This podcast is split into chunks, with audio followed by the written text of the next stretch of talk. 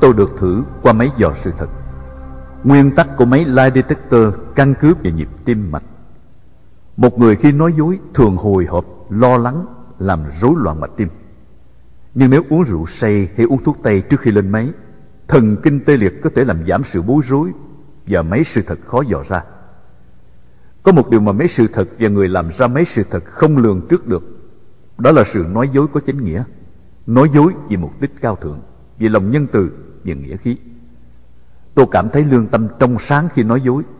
Tôi cảm thấy hạnh phúc khi nói dối bởi vì tôi chấp nhận phần thiệt thòi, phần đau khổ về mình để bảo vệ hạnh phúc và sự an toàn của những người vô tội, những ân nhân tốt bụng.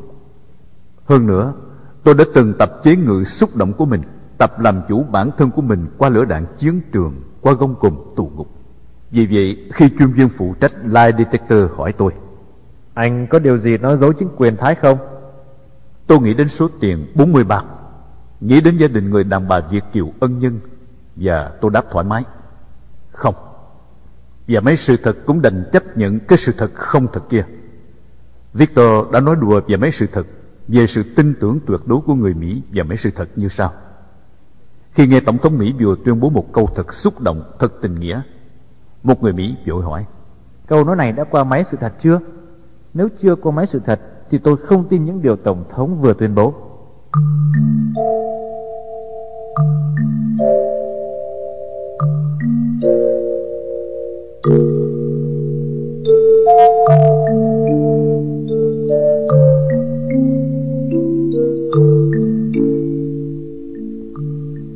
Đã có nhiều người chứng nhận về background của tôi. Đã có mấy sự thật chứng nhận những lời khai của tôi. Chính quyền địa phương đành phải giải quyết trường hợp tôi. Thay vì được chuyển đi trại chuyển tiếp panatnikom như thông lệ Tôi lại bị trả ngược về biên giới với một lý do thật sáng tạo. Đó là theo một sắc lệnh mới Nhà tù Arang chỉ dành riêng cho giới bộ đội đào ngũ tị nạn. Bốn người dân sự khác phải gồng gánh đi theo tôi cho có vẻ hợp lý. Khi đưa lên xe, anh Đại tá Mập còn chơi chữ Nói móc với các bạn đi cùng chuyến với tôi rằng Em Khang có một lỗ sâu sau ót làm bùa hộ mạng Chắc là đạn bắn không lũng. Còn Khiêm và Bằng nói tiếng Khmer rành chưa? Các bạn tôi quá mất tinh thần. Cố sáng năn nỉ, cầu khẩn về phút chót rằng, Xin đại tá thương tình giúp đỡ tụi con. Tôi bực mình, cự lớn tiếng, Đù mẹ, đi đâu thì đi chứ? Chết là cùng chứ đích gì mà sợ. Năn nỉ ỉ ôi làm gì cho nó mệt người. Anh Mập tái mặt gườm tôi. Tôi nhìn gườm lại anh Mập. Và trong giờ phút đó, tôi nghĩ bụng. Thưa Ngài Ngài thật là may mắn. Ngài biết không? Có những lần Ngài đứng gần tôi Tôi lại đứng gần cây búa. Tôi đã có ý nghĩ, May mà còn chút sáng suốt lạc quan. Nếu không thì tôi đã dán cho Ngài một búa rồi. Ngay cả có lúc trong kế hoạch vượt một nhà tù Aran Tôi cũng có ý định tìm về nhà anh mặc các bộ đồ nghề của anh ta. Bởi vì tuy già, Nhưng Ngài vẫn còn ham chơi trống bỏi.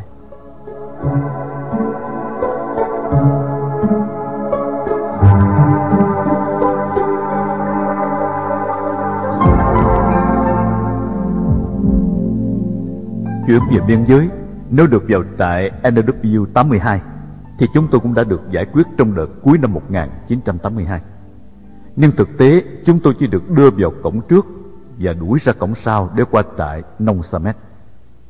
Ôi, Nông Samet vĩnh viễn là mồ chôn của những người tị nạn bất hạnh. Nếu không chết vì pháo kích, Vì bị Việt Cộng tràn ngập, Nông Samet cũng sẽ là nhân chứng ngày tàn của những con người tuyệt vọng đã bao nhiêu phái đoàn ghé đến chỉ biết lắc đầu để cảm thông, chia sẻ những số phận bất hạnh. Đa số người Việt tị nạn tại Nông Samet thuộc thành phần Campuchia Krom hoặc Muslim. Ngoài tiếng Việt, họ còn có ngôn ngữ riêng thông dụng hơn. Buổi tối, năm đứa chúng tôi đánh vòng đi dạo mát để cảm thấy mình trở thành lạc lõng, trở thành người ngoại quốc trong cộng đồng tị nạn được mang danh hiệu Việt Nam. Tiêu chuẩn ăn uống của Nông Samet thật là bi thảm. Gạo phát một ngày chỉ đủ để ăn một bữa. Một hộp cá mòi 114 gram một tuần, chưa kể có những hộp cá mòi hư thối, vừa mở nắp là cá xì hơi mạnh văng bắn lên nóc nhà, hôi thối cả gian nhà. Chuyện ăn cá mòi làm tôi nhớ đến một viên chức tòa đại sứ Mỹ. Trong một lần ghé thăm trại nông Samet, ông ta hỏi ham về cách sinh hoạt và ăn uống của người tị nạn. Một anh bạn sau một hồi giải thích cặn kẽ bèn kết luận. Tôi nghĩ ông không cần phải hỏi làm gì cho phí công. Cứ nhìn chúng tôi gầy ốm hốc hác như thế này là ông đoán ra được chế độ ăn uống ở đây rồi. Người viên chức Mỹ dốc trung niên mập mập. Ông ta mập đến phát mệt và mập một cách khổ sở. Nghe nói thế, ông ta bèn hớn hở như vừa tìm ra một chân lý. Vậy hả? Vậy thì tôi sẽ bắt chước ăn uống như các anh để được ốm như các anh. Tôi thích được ốm và tìm cách diet đủ kiểu mà vẫn cứ mập.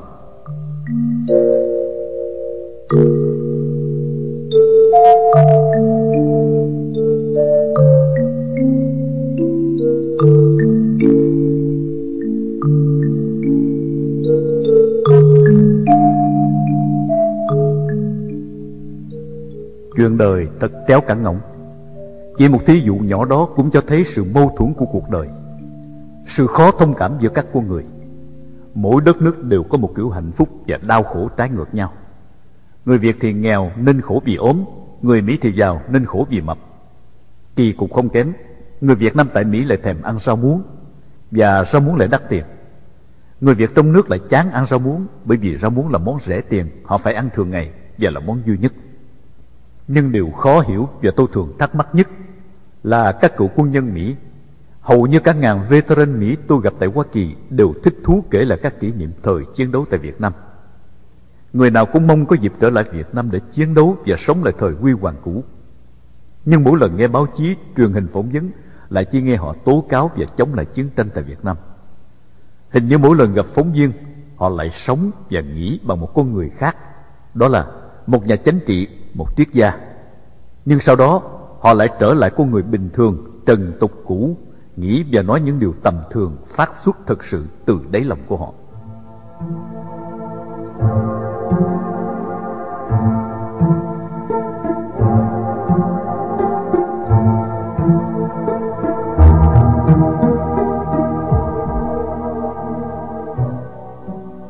Tôi phải đi dạy kèm tiếng Anh cho các người Khmer và các English teachers cấp thấp khác, những người còn giấu giếm được chút vốn liếng vàng bạc, để lấy thêm gạo và cá nuôi nhóm năm người. Ngoài giờ dạy Anh văn, tôi trao dồi thêm Anh ngữ bằng cách đọc truyện tiếng Anh và đi ngồi chầu rìa nghe những người Mỹ làm việc tại bệnh viện nói chuyện.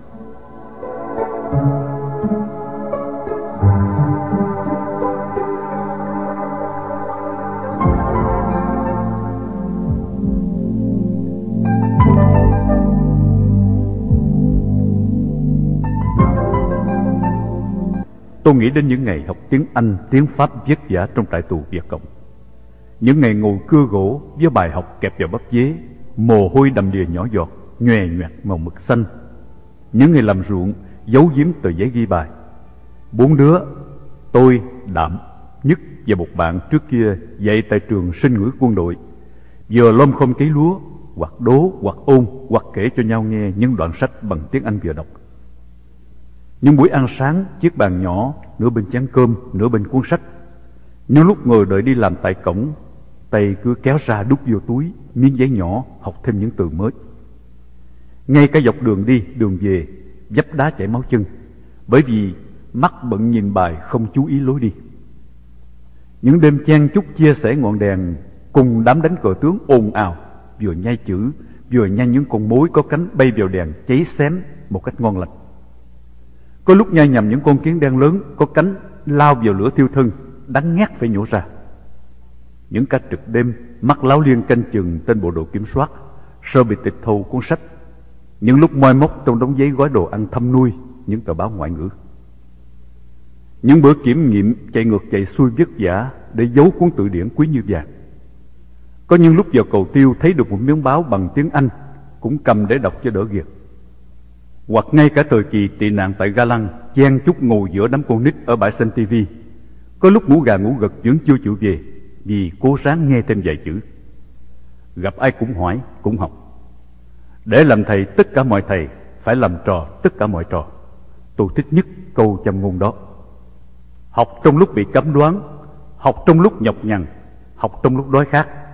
Cái học không còn chỉ để mở mang trí tuệ, không còn chỉ là niềm vui, mà còn là một sự thách đố, một chăm bón niềm tin, một kiên trì tập luyện, một ý thức lạc quan, vươn lên, một lựa chọn thái độ sống.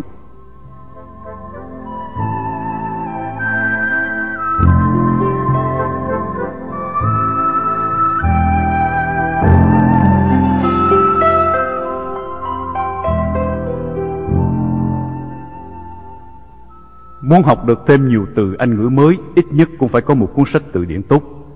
Vì vậy, tôi đã dùng tất cả áo quần tốt nhất do lính Thái tặng, ngoài một số đã biếu lại cho các anh em từ Việt Nam mới tới, để đổi lấy một cuốn từ điển Oxford. Nhiều kỷ niệm đáng nhớ đều có liên quan đến những cuốn từ điển.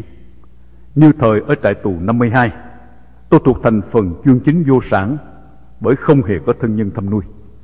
Tôi đã chạy vậy gần đứt hơi mới kiếm được một con gà con để nuôi làm vốn. Tôi nuôi gà như một người mẹ tận tụy nhất nuôi đứa con cầu tự.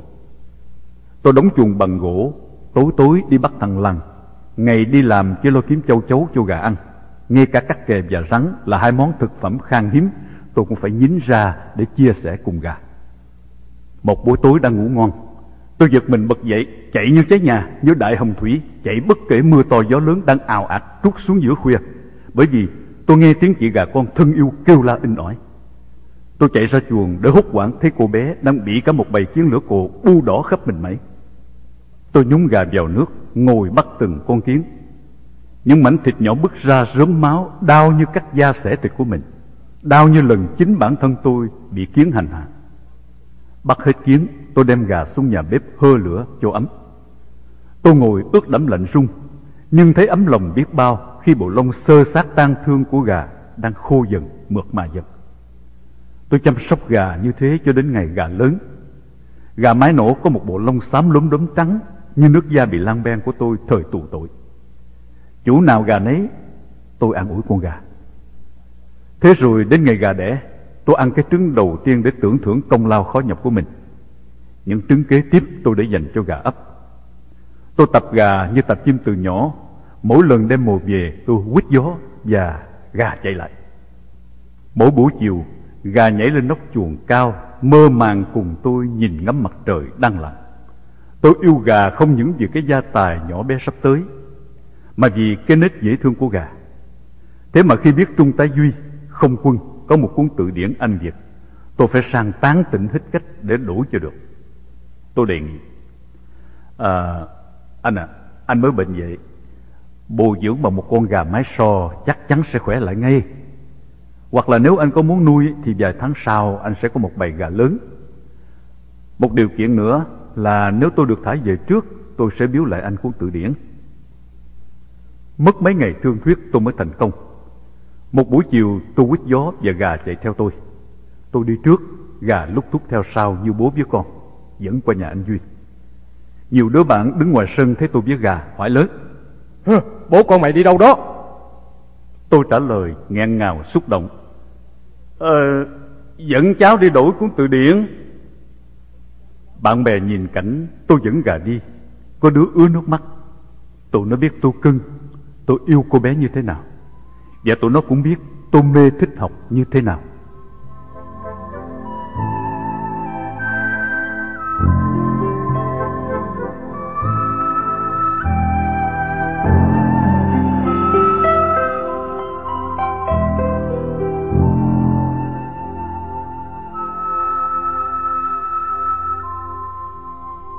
Ở Nông Samet, tôi làm quen với những người ngoại quốc đã từng du lịch qua Mã Lai, Singapore để dò đường.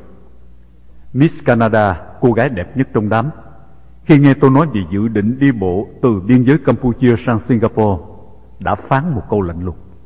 Are you crazy? Tôi nhún vai. Hừm, có thể, bởi vì thiên tài và kẻ điên chỉ khác nhau ở một điểm duy nhất, đó là sự thành công. Cô ta trầm trọng quá hệ thống an ninh kiểm soát trên đường đi. Tại bến xe buýt, tàu hỏa Như một mạng lưới nhện kín Không con sùi nào có thể qua lọt. Ngay dính Thái Cộng, Mã Cộng Còn đầu hàng không hoạt động được. Miss Canada muốn dập tắt ngay tia lửa hy vọng Vừa đang leo lét trong tôi. Chỉ có một người có quan điểm trái ngược Với các ý kiến trên Là Esther, một cô gái phi luật tân Tôi nghĩ khả năng anh có thể đi lọt qua các trạm kiểm soát và đến được Singapore. Esther cho tôi biết rõ ràng và chi tiết hơn những con đường cô đã đi, những nơi cô đã đến mà tôi cần tìm hiểu. Tôi làm quen với Esther bằng một cách thật là kỳ cục. Esther làm trưởng phòng thí nghiệm.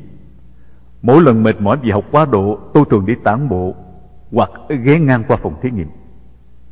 Tôi đứng ngoài cửa sổ nhìn Esther. Khi đôi mắt ngưng quan sát rơi kính hiển vi nhìn ra ngoài, nàng lại thấy tôi đang tựa bóng mát nhìn nàng.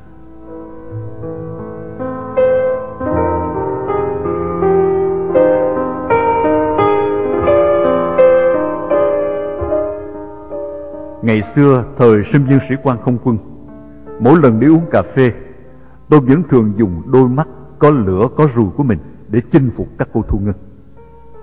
Tôi có thể ngồi lì đến lúc đóng cửa nhìn không chớp mắt. Và khí giới lửa rùi phối hợp đó đã làm cho nhiều cô bé bức sức cả da thịt không yên, phải đầu hàng.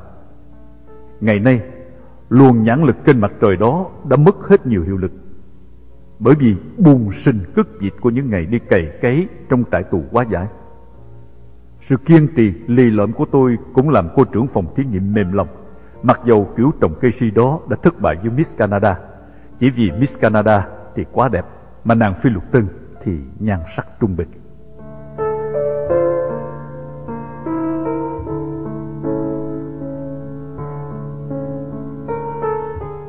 Và mỗi lần quen thói ngẩng đầu lên khỏi kính hiển vi Không thấy tôi Nàng đảo mắt tiệt Đôi mắt rõ ràng Biểu lộ Lòng trong tuy đã Mặt ngoài còn e một hôm tôi đi thẳng về phòng thí nghiệm Gặp nàng kiếm chuyện xin thử nước tiểu. À ờ, Thưa cô Tôi nghi là tôi Tôi bị đau lậu Nàng nhìn tôi bối rối ngạc nhiên. Kết quả thử nước tiểu negative. Hôm khác tôi lại vào xin thử máu. À, Thưa cô Tôi có cảm tưởng như là Tôi bị bệnh giang mai. Nàng lại thử máu giùm tôi Và mỉm cười cho tôi biết kết quả Anh không có bệnh gì cả. Tôi quả quyết. Chắc chắn là tôi bị bệnh mà. Cô có biết không? Mỗi lần đi ngang qua đây Tôi cứ thấy trong người bức sức nôn nao Nóng sốt như là đang bị bệnh vậy. Hay là hay là tôi đã bị nhiễm bệnh Bởi con vi trùng tình yêu của cô rồi? Esther đỏ mặt sao xuyến. Qua ánh mắt của nàng Tôi biết nàng muốn nói. Chàng ơi Chắc em không thoát khỏi tay chàng nổi rồi. Em sắp khốn khổ điêu đứng vì chàng đây.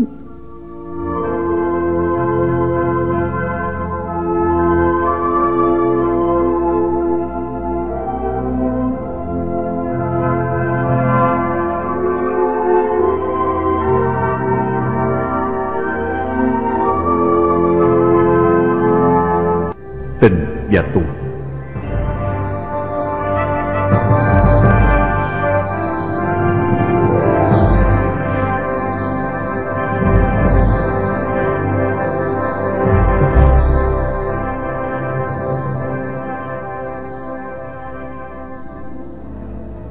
Sách tử vi bảo tôi có số đào hoa chiếu mệnh và có số được nữ nhân phò hộ. Tôi không tin nhưng cuối cùng rõ ràng những biến cố quan trọng trong cuộc đời sóng gió của tôi đều có hình ảnh của những người đàn bà tham dự.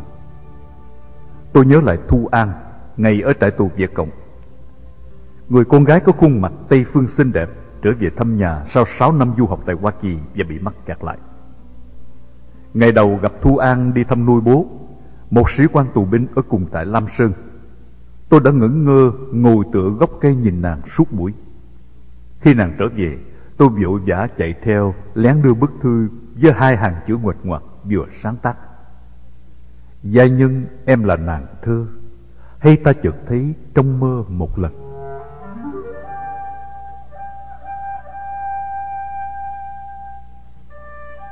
Vậy mà ba năm sau, tôi lại gặp nàng tại trại tù A30 trong một hoàn cảnh bi đát, phải sửa lại hai câu thơ năm xưa cho phù hợp với thân thế hiện tại của nàng.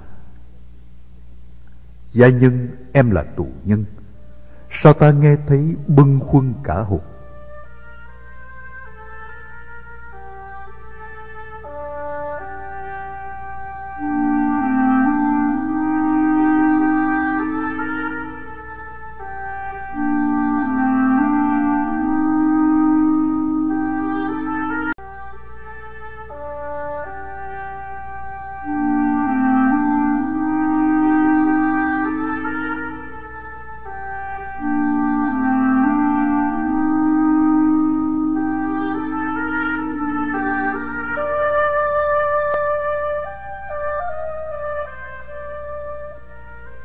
tình trong nhà tù đã đem lại rắc rối cho nhiều người. Có những đêm văn nghệ ngoài trời, tôi đã đánh lừa được bao nhiêu đôi mắt cú vợ của bọn ăn ten trật tự, giả dạng len lỏi vào ngồi giữa đám tù con gái. Một lần tôi suýt bị cùng vì một chuyện bất ngờ. Tôi có một cô bạn gái hơn 5 năm qua vẫn thường viết thư đòi ghé thăm. Nhưng tôi vẫn khăng khăng từ chối. Tôi sợ rằng nếu để tình cảm càng ngày càng tăng thêm với những ràng buộc, tôi không thể đáp ứng lại bằng những bổn phận trách nhiệm phải có về sau. Vì cuộc đời tôi còn biết bao nhiêu sóng gió hiểm nghèo, chính bản thân tôi, tôi còn chưa tự mình lo toan được. Nhưng lần này Tết sắp đến, tôi lại đang chuẩn bị vượt ngục. Tôi đồng ý để cô bạn ghé thăm một lần. Một phần để hỏi thăm tin tức bên ngoài, một phần để báo tin về chuyện sắp ra đi của tôi. Và hơn nữa khuyên cô ta nên quyết định dứt khoát một hướng đi phù hợp cho tương lai bản thân mình. Chính trong lúc tôi đang bình an giữa đám tù nữ nhờ tấm lưng dền dàng to lớn của A Giang Mập, một cô gái tàu vui tánh, che chở, để trò chuyện với Thu An, thì cán bộ tiếp tân vào kiếm tôi báo tin có thân nhân. Cả đội quýnh quán vì không biết tôi đã chuồn đi ngã nào, từ lúc nào. Thế là có lệnh kiểm tra. Trong lúc tình hình bất ổn, máy điện bỗng trở chứng và đèn tắt phục. Tôi lợi dụng dịp may luôn ra khỏi khu vực bất an. Chỉ trong khoảnh khắc, tôi đã thoát ra ngoài. Thì vừa lúc đèn sáng lại. Tuy nhiên trên đường trở lại đội mình, tôi đã bị một cán bộ quản giáo một đội khác chặn lại. Anh ở đội nào mà chen vào đây Đội ba, Anh qua đây làm gì Liên lạc hả Đâu có, tôi đi tiểu mà. Tôi bị đục xét khắp người và tên cán bộ moi ra được một tờ giấy nhỏ trong túi tôi. À đây rồi Anh đi liên lạc với ai Giấy này ghi chỉ thị gì đây Đâu có, ờ, miếng giấy tôi chép để học pháp văn đó. Cán bộ Việt Cộng có người còn không đọc rành tiếng Việt huống hồ gì là tiếng Anh, tiếng Pháp. Cho nên tôi bị dẫn về văn phòng để chờ thẩm tra về miếng giấy. May nhờ trên đường đi gặp một tên trật tự có chút vốn liếng sinh ngữ dịch ra tiếng Việt về giải thích thuận lợi cho tôi. Cho nên tôi được thả. Có điều lạ là tên trật tự này Trật tự là một thứ tù làm tay sai cho cán bộ để kiểm soát và trừng trị các tù nhân. Họ thường rất dữ tợn, đánh tù rất hăng.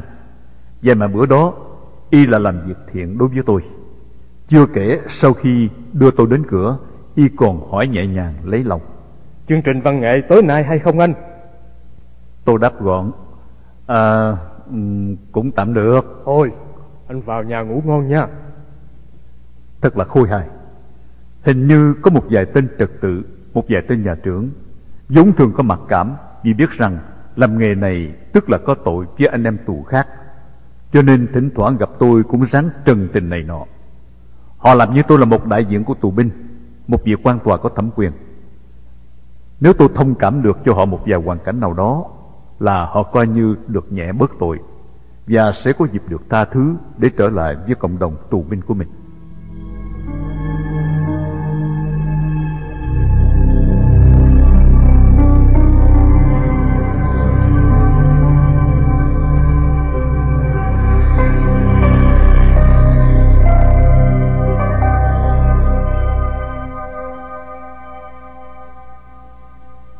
Rồi những ngày tôi và Thu An đợi nhau qua hàng rào kẽm gai trên đường ra bến tắm với những câu thơ, những bức thư tình ngắn ngủi, lén lút chuyển đưa.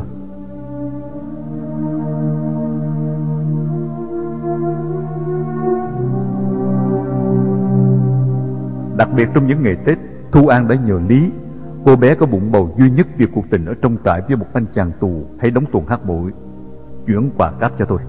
Cả hai thuộc đội tù hình sự gồm khoảng vài trăm người được giam riêng rẽ, mặc dầu ở cùng trại A30 đang giữ 5.000 tù binh chúng tôi.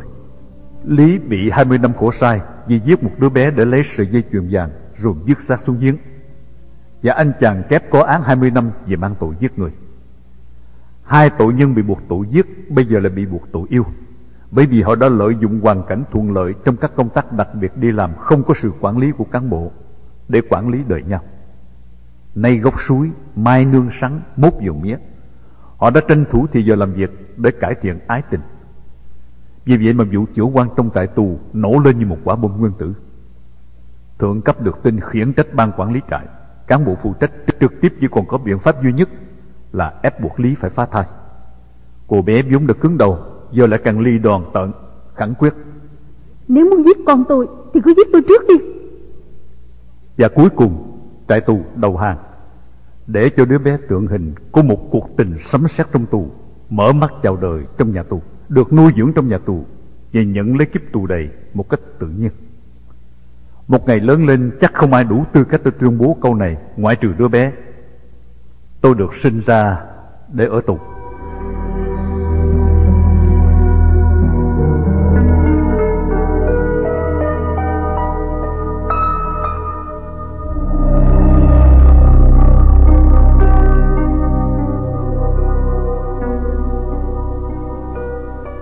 Ngày mồng một được xả tại nửa ngày Là ngày hạnh phúc nhất trong những ngày ở tù của tôi.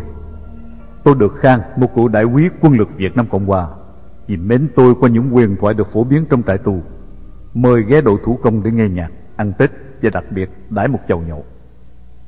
Để có một chai rượu mời khách Đàn em của Khang đã liều mình chung trốn ra khỏi trại Đi vào làng dân để mua.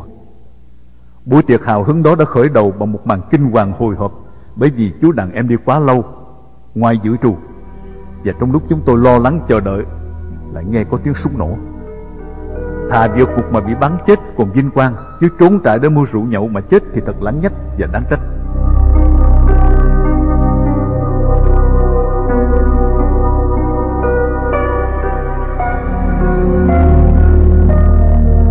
Cũng may, anh chàng liều lĩnh đã mò về tới mặt mày áo quần lấm đầy bụi đất. Về trên đường trở về, nghe thấy tiếng súng anh chàng tưởng bị lộ cho nên chạy tìm chỗ trốn gần trốn chết. Ngồi nhậu trong trại tù, Có một đám ca sĩ trong ban văn nghệ tù đàn hát giúp vui. Lại còn có Thu An ngồi bên cạnh, Thì chắc chắn đó là một buổi tiệc hy hữu hiếm có Trong nhà tù Cộng sản.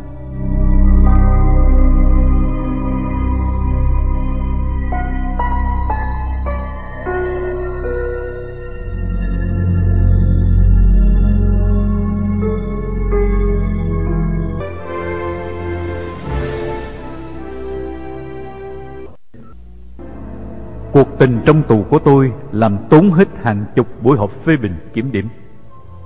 Một người tù như tôi thật có đủ chuyện để làm phiền các bạn tù cùng tổ, cũng như làm hao tốn cho anh em bạn tù khác. Bởi vì hầu như những tù binh, dù thân hay là chưa thân, có thăm nuôi mà gặp tôi, họ cũng đều mời mọc tôi một chầu, mặc dù cái ăn là cái gây go quan trọng nhất của người tù. Nội chuyện đôi dép râu mà Thu An tặng cho tôi cũng đã gây cảm hứng cho thi sĩ Tuấn ở Phan Thiết làm bài thơ quyền thoại của một người đi chân đất để tặng tôi. Bởi vì tôi đã thề đầu độ trời chân đập đất nên khi nhận dép nàng tôi không mang mà lại cột dây đeo dép vào vai mỗi lần đi làm việc.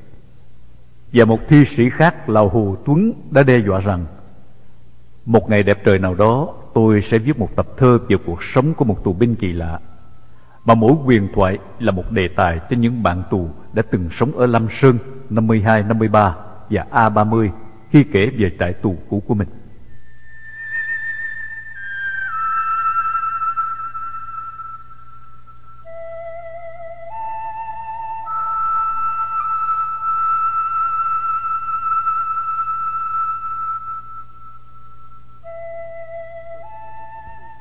Tôi lại nhớ đến các cô cháu hờ, bạn của cháu gái tôi ở Sài Gòn trong thời gian vượt ngục sống lén lút bất hợp pháp. Làm sao tôi cưỡng lại được bốn năm cô cháu văn nghệ thích nghịch ngợm bông đùa. Sáu năm tù chỉ làm già dặn những kinh nghiệm của một đời người. Nhưng tình cảm, tâm hồn người tù vẫn dừng lại ở mốc thời gian cũ trẻ trung. Tôi trở thành nạn nhân, một thứ nạn nhân hạnh phúc vì được lọt vào trong một tổ quỷ toàn đàn bà con gái. Và mỗi cô cháu văn nghệ đều tự cho mình là một đối tượng duy nhất, độc tôn. Cho đến cái ngày họ khám phá được sự thật về trái tim đa tình rộng lượng của ông chú hàng xóm Thì một phiên họp khoáng đại được triệu tập khẩn cấp nhằm ngày tôi đi vắng. Họ trách la. Đồ gian ác Mày làm mai làm mối Mày âm mưu dụ dỗ tụi tao thì chú mày. Sau đó Chi đe dọa. Mỗi lần đi qua đây tao sẽ ném đá chú mày cho bỏ ghét. Phương giận dữ. Tao sẽ đi báo công an bắt chú mày về tội vượt ngục. Trong khi đó Dân góp vào Tao sẽ thiến chú mày. Đến khi Lan tiết lộ Chú đi vượt biên đã mấy ngày Không biết có đi lọt hay bị bắt không? Thế là cả đám sụt sùi khóc bù lu bù loa. Trời ơi tôi nghiệp chú quá. Cầu trời phù hộ cho ông chú đáng thương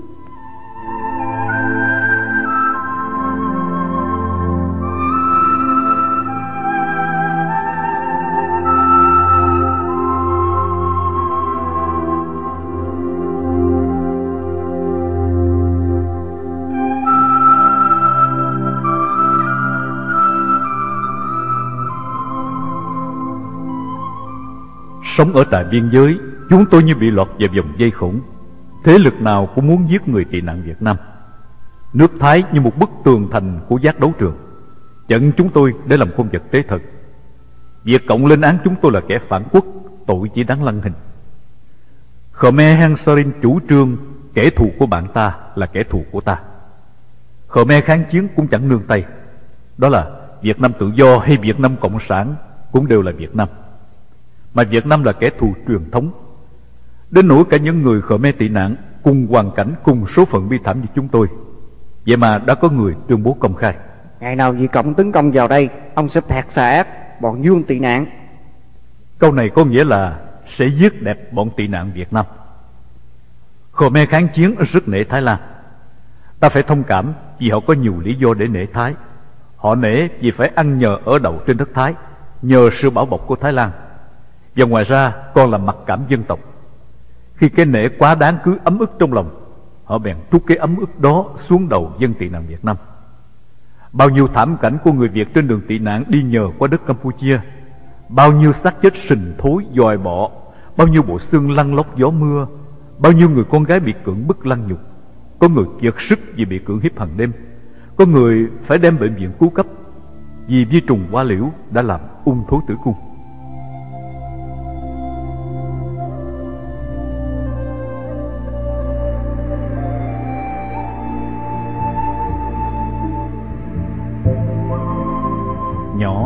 Một thanh niên Việt Nam nằm cạnh tôi Đã kể đi kể lại nhiều lần Cho nhiều người nghe câu chuyện. Một buổi tối Bỗng nhiên có hai người lính Khmer Vào bắt dẫn đi người bạn nằm cùng chiếu với anh ta.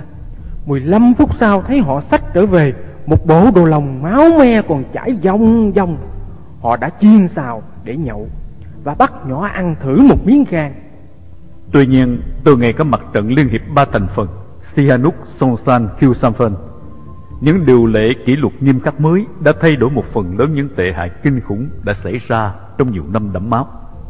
Lực lượng kháng chiến có quân số, có võ khí Nhưng tinh thần chiến đấu cũng bị ảnh hưởng bùa ngải và thần linh. Quân đội không có khả năng tự túc về mặt kinh tế Và ít nhận được viện trợ kinh tế. Họ sống chung với cộng đồng tị nạn Hưởng lương thực tiêu chuẩn của những người tị nạn Do Liên Hiệp Quốc cấp phát. Và tư lợi riêng duy nhất kiếm được Là kiểm soát các đường buôn lậu Thái Miên. Mặc dầu lực lượng của Sihanouk yếu nhất Nhưng ảnh hưởng của Sihanouk lại là lớn nhất.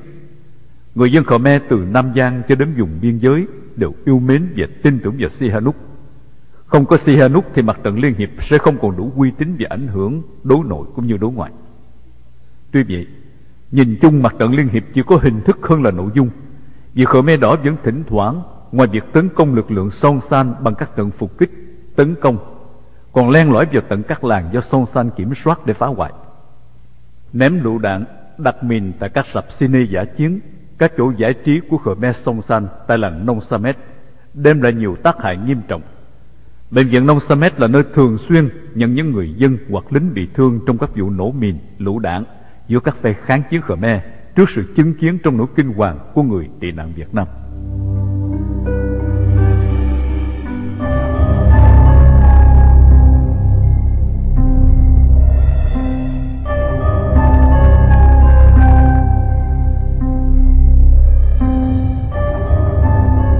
Qua các cuộc tấn công của Việt Cộng vào nông tranh nông chắc Tôi chẳng ngạc nhiên khi thấy chỉ trong vòng một vài ngày, Việt Cộng đã hoàn toàn làm chủ các khu vực quân sự của kháng chiến quân.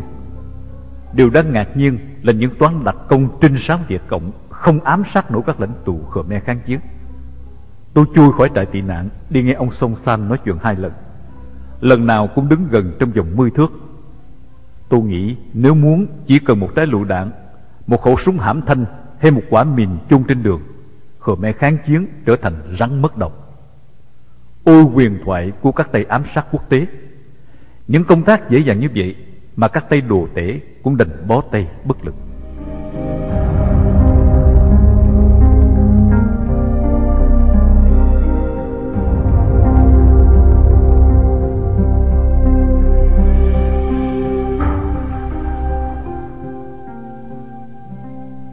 Lính Hangstarim là loại lính kiển, một loại bù nhìn. Họ ít tham chiến và có một số lại còn làm nổi tuyến cho Khmer kháng chiến. Đường buôn là phương tiện hoạt động mạnh nhất của các phe nhóm. Phe nào cũng gài gián điệp và đám côn buôn để lấy tin tức phe đối nghịch. Riêng tại trại NW 82, từ ngày một cai tù Thái có biệt danh là ông Cọp bị đổi thì tình hình đã khả quan nhiều. Ông Cọp không chỉ là một đao thủ phủ một con quỷ râu xanh đối với người tị nạn Việt Nam. Y còn dám cưỡng hiếp phu nhân thứ năm của một phun trưởng Khmer kháng chiến vừa bị ám sát chết. Mỗi loại thú người đều có một nhân dáng đặc biệt. Trong nhiều năm bôn ba, tôi cũng thấy được nhiều khuôn mặt rùng rợn bệnh hoạn của những con người có sẵn bạo lực và dùng bạo lực để thỏa mãn những thú tính đê tiện của mình trên sự đau đớn kinh hoàng và chết chóc của đồng loại. Cái nét chung của loại thú người là cái sắc thái âm u chập chờn trên khuôn mặt họ cái âm u của địa ngục mục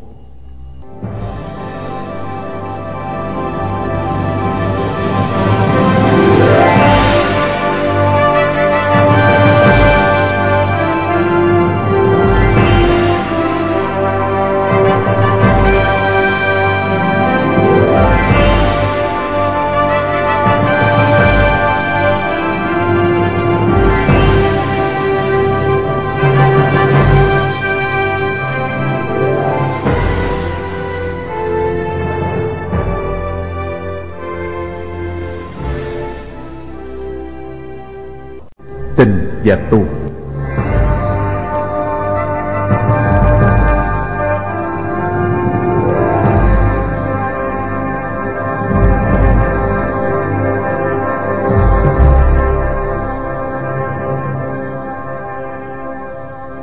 Trước ngày tôi trốn khỏi Nông Samet, Tôi có được hai chuyện vui. Thứ nhất là được nhảy đầm. Tôi là kẻ crazy about dancing, Nên nhiều lần tôi khổ sở khốn đốn vì sở thích này trong thời gian vượt ngục A30 trở về Sài Gòn, Nhà văn hóa thanh niên gần nhà thờ Đức Bà Có tổ chức nhảy đầm tại sân quần vợt, Nên tôi chạy đôn chạy đáo kiếm hai đồng vào cửa mà không có. Cuối cùng năn nỉ bằng chiến càng, thể dục thẩm mỹ giữa cổng, xin vào Gặp Vũ sư Nguyễn Trọng, Tức là ông thầy dạy khiêu vũ cũ, Đem theo một số nữ môn đệ.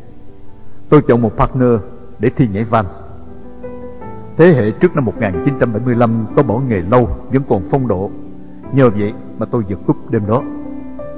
Tất cả khán giả đều vỗ tay cười ồ Khi thấy kẻ đi chân đứt Đôi dép quá cũ bị đứt qua khi nhảy Với quần giá đít, Cái quần độc nhất, đi lên nhận giải thưởng Vans.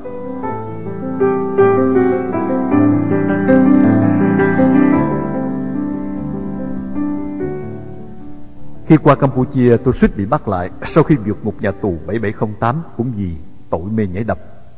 Dân Khmer chỉ nhảy điệu lâm thôn, Nên khi thấy tôi và một người bạn Việt Nam đánh cá khác, Nhảy bi bọp cha cha cha khác lạ.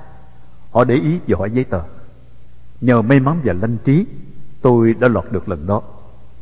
Ở Nông Samet tôi phải kiếm công tác Để được vào trại NW82 Để nhảy đầm ké Trong dịp tổ chức khiêu biểu Tết. Cái sân đất, bụi mù mịt như lốc xoáy Khi hàng chục cặp dân tị nạn Việt Nam Cùng lính Thái quay cuồng khiêu biểu trên đó.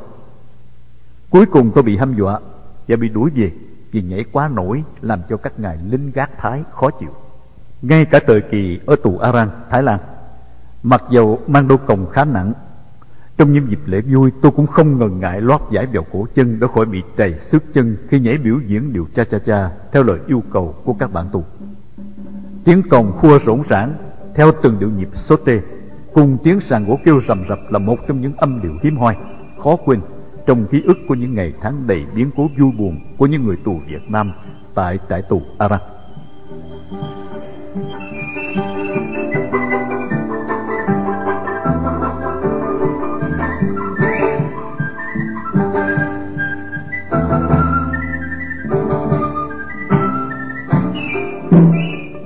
Chuyện vui thứ hai là gặp lại Daniel Nàng mãn hợp đồng và trở về Thụy Sĩ đã mấy tháng không biết có phải vì cái anh chàng gần chết mà vẫn còn đa tình hay việc yêu mến chung tất cả người tị nạn.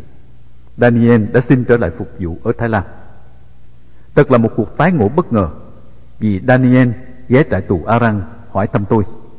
Nhưng mọi người đều cố tình giấu nhẹm tin tức về tôi. Nàng ghé Nông Samet trong một công vụ đột xuất. Tôi cho nàng biết tôi sắp đi. Nàng hỏi. Anh đi đâu vậy? Thân anh như cánh chuồn chuồn. Khi vui thì đậu, khi buồn thì bay. Tôi mượn câu ca dao để diễn tả ý mình. Thông cảm hoàn cảnh của tôi, nàng tặng tôi một bức hình khổ căn cứ của nàng và vác hết tiền còn trong bóp gọi là để chia sẻ cuộc hành trình của tôi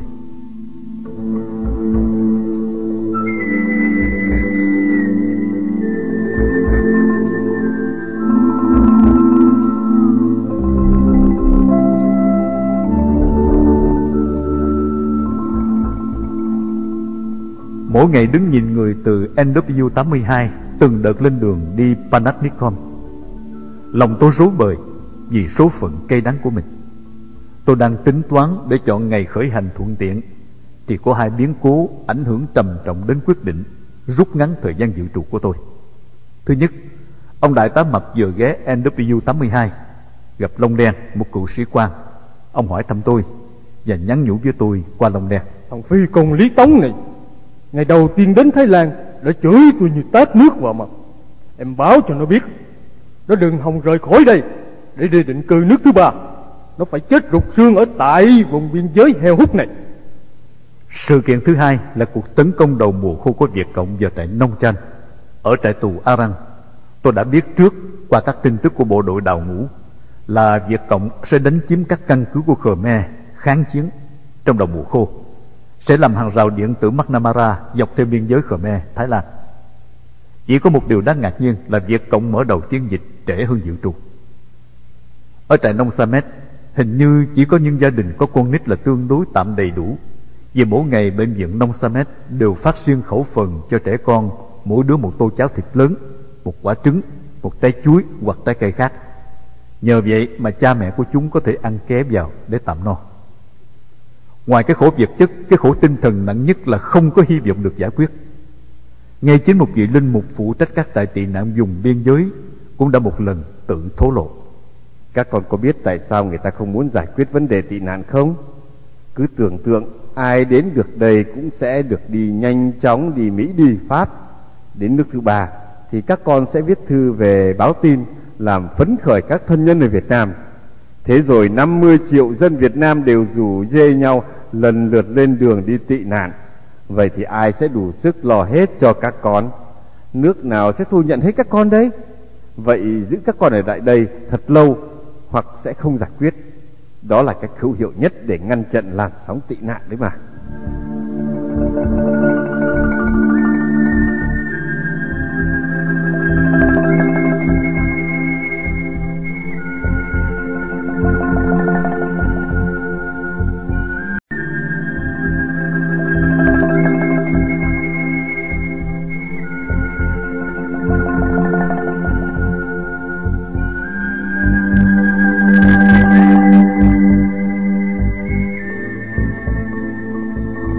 Mỗi trại tị nạn đều có một sắc thái riêng Nhưng cái chung nhất vẫn là sự thiếu thốn, tù túng, thất vọng, nhục nhã. Môi trường của trại tị nạn dễ làm cho con người biến chất. Đó là gạch nối mong manh giữa tự do và nô lệ Giữa đau khổ và hạnh phúc Giữa kinh tế và chính trị. Nhiều bạn tị nạn vẫn thường than thở Mình sống ở đây còn thua một con chó Mỹ nữa. Dân, sự thật là như vậy. Nhưng ước gì được nghe những câu nói Tôi sống ở đây khổ hơn một con chó Mỹ. Nhưng tư cách của tôi Trên những người Mỹ khả kính Cũng phải nể phục yêu mến. Dân Vượt biên, hãnh diện với danh xưng vượt biên.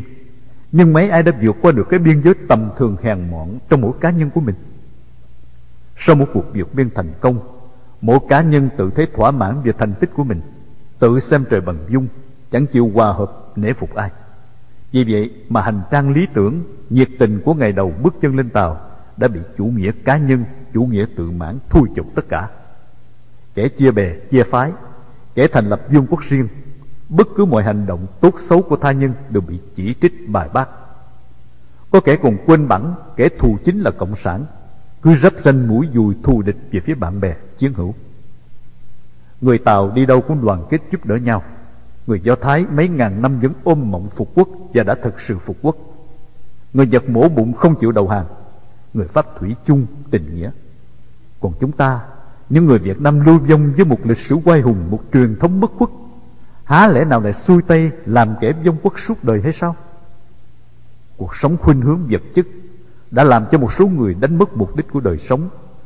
Có kẻ sống đời sống của những xác chết và nhận thức lầm lạc về những giá trị chân chánh và ngay chính bài học cộng sản, bài học tự do, mỗi người còn nhận thức một cách khác nhau hùng mập, một trong những người được hưởng tiện nghi vật chất trong một xã hội nheo nhóc lầm than, nhờ những của chìm của nổi còn giấu được và nhờ sự tài trợ của thân nhân từ ngoại quốc, đã than trách và tiếc nuối những ngày sống huy hoàng tại Sài Gòn dưới chế độ cộng sản. Anh ta nói rằng, biết đi vượt biên khổ như thế này, thà ở lại Việt Nam sướng hơn. Một trong những trường hợp đặc biệt khác là gia đình ngữ. Nhà ngữ trước kia thuộc loại dưới trung bình, chật chội, ẩm thấp. Sau ngày 30 tháng 4, toàn bộ gia đình giờ đến cư ngụ tại một ngôi nhà lầu nhiều tầng, trang bị tiện nghi. Gia sản mới kiếm được nhờ thu lượm những của cải xe cộ của những người chạy nạn bỏ bừa bãi tại bờ sông Sài Gòn.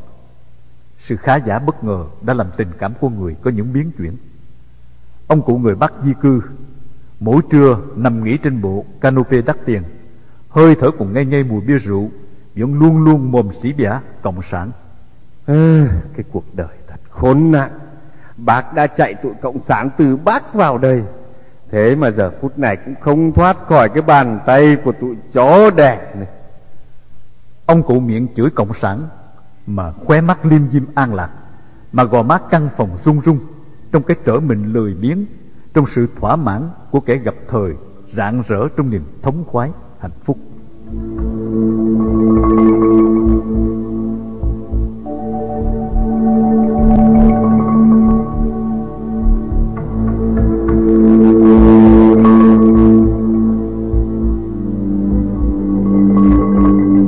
trốn trại tị nạn Nông Samet và vượt biên giới Thái Miên lần thứ nhì.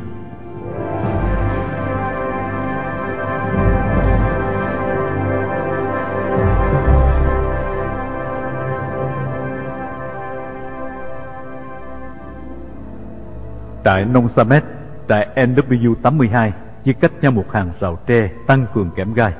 Phía bắc và tây là khu nhà dân Khmer tị nạn Phía nam là con đường chạy đông tây thẳng qua biên giới Thái Lan. Trại Nông Samet chỉ là một phần phụ thuộc trong khu vực bệnh viện Nông Samet, gồm có hai gian nhà lớn bằng tranh và tre, chứa hơn 150 người tị nạn, phần đông gốc Khmer Krom và Muslim. 2 giờ sáng ngày mùng 1 tháng 2 năm 1983, căn gác tre rung rung chuyển động bởi sự xô đẩy chen lấn và tiếng chân chạy rầm rập. Nhiều người không kịp theo ngõ cầu thang nhảy bừa lên mùng kẻ đang nằm gian dưới. Tiếng người đạp đè nhau kêu la in ỏi. Sự hỗn loạn tăng dần với tiếng đạn ầm ầm pháo kích tiếng đại liên gầm rú và tiếng xích sắt xe tăng. Nghe về định vị trí chúng tôi tiên đoán cuộc đụng độ ác liệt đang diễn ra tại nông trạch tình hình căng thẳng đã lâu và đã có lệnh chuẩn bị di tản người tị nạn theo kế hoạch sang đất thái trong trường hợp khẩn cấp tôi chờ đợi thời cơ thuận tiện để dọt luôn Điều đau khổ nhất trong buổi sáng hôm đó là sự biến mất của đôi giày ba ta Tay bạn gian ác nào đã chôm, đã chặt đôi chân của tôi rồi. Tin của các người Khmer chạy loạn từ nông trang cho biết Việt Cộng đã chiếm được tại tị nạn và tàn sát hết các người Việt tị nạn tại đó. Mọi người chờ đợi số phận mình trong kinh hoàng. Tôi quyết định bỏ trốn càng sớm càng tốt. Không thể chờ nước đến chân mới nhảy.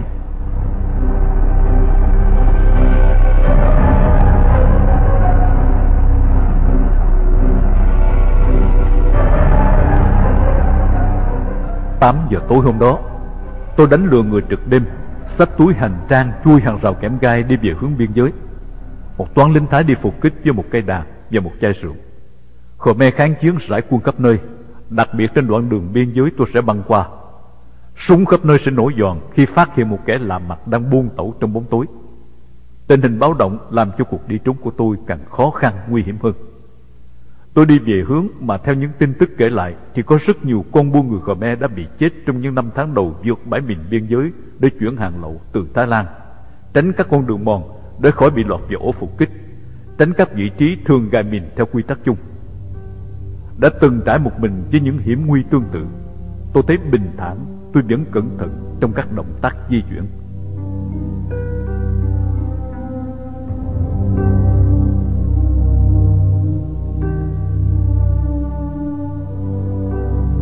Đến được địa phận phân chia ranh giới Tôi lội qua khỏi cung mương ngập sình nước. Tiếng xe Jeep và xe Honda tuần tiểu râm ran bên cạnh. Ánh đèn xe và tiếng động cơ Giúp tôi phát hiện vị trí của đội tuần phòng biên giới Để ẩn nấp, trốn tránh kịp thời. Tôi bò qua con đê Và đặt bước chân đầu tiên xuống lãnh thổ Thái Lan. Tôi đã thuộc nằm lòng đoạn đường này Qua các bản đồ di tản treo tường Qua các câu chuyện hàng nguyên với những người bạn ngoại quốc.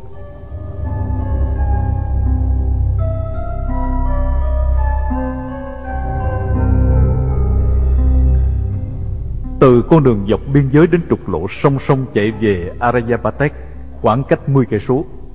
Sau khi qua biên giới, tôi sẽ cắt theo hướng tây nam, băng qua con đường nằm ngang núi liền hai trục lộ, len lách giữa các trạm kiểm soát dọc đường.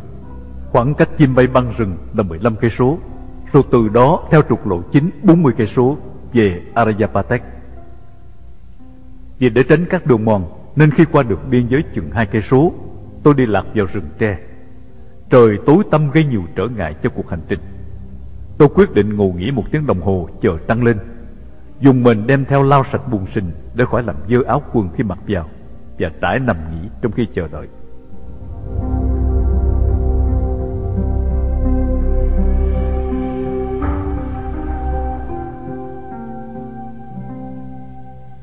Trăng mọc cao Ánh sáng lồng lộng khắp không gian Tôi đã nhìn rõ những bụi tre, gai gốc, những chướng ngại vật trên đường. Lấy mặt trăng phối hợp sau định hướng, tôi đi tiếp. Tôi đã thức hàng đêm ở nông Samet để nghiên cứu sự chuyển dịch của những ngôi sao chuẩn. Rừng tre lùi dần, và tôi gặp năm sáu con sông liên tiếp dần ngang đường. Và một lần nữa, tôi lại cởi hết đồ để tranh thủ thời gian. Tôi dùng mền gói quần áo lại để vượt sông, rồi vác trên vai đi một mình dưới ánh trăng vàng vặt. Trăng sáng đến rờn rợn da thịt. Ánh trăng làm nổi bật những đường nét, những góc cạnh hấp dẫn nhất của thân thể người đàn ông trần truồng. Tưởng tượng một thiếu nữ nào đó bỗng dưng vô tình bắt gặp tôi đang tòng ngọc như vậy, có lẽ cô ta sẽ lính quýnh thẹn thùng mắc cỡ vì cảnh tượng kỳ cục.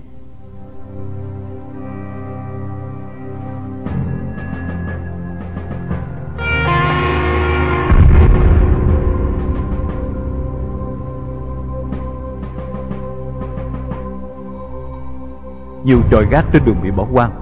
Tôi băng qua những cánh đồng trống sau mùa gặt vượt qua con đường cắt ngang. Tôi thấy nhẹ nhàng Và đã đi hết 8 cây số của nửa đoạn đường đầu tiên. Từ đây tôi phải đi toàn xuyên rừng Không rậm nhưng phải đi vòng Tránh né những chỗ đáng khả nghi Làm mất thời gian và kéo dài khoảng cách. Những ngôi sao chuẩn Tây Nam đã chuyển dịp về Nam.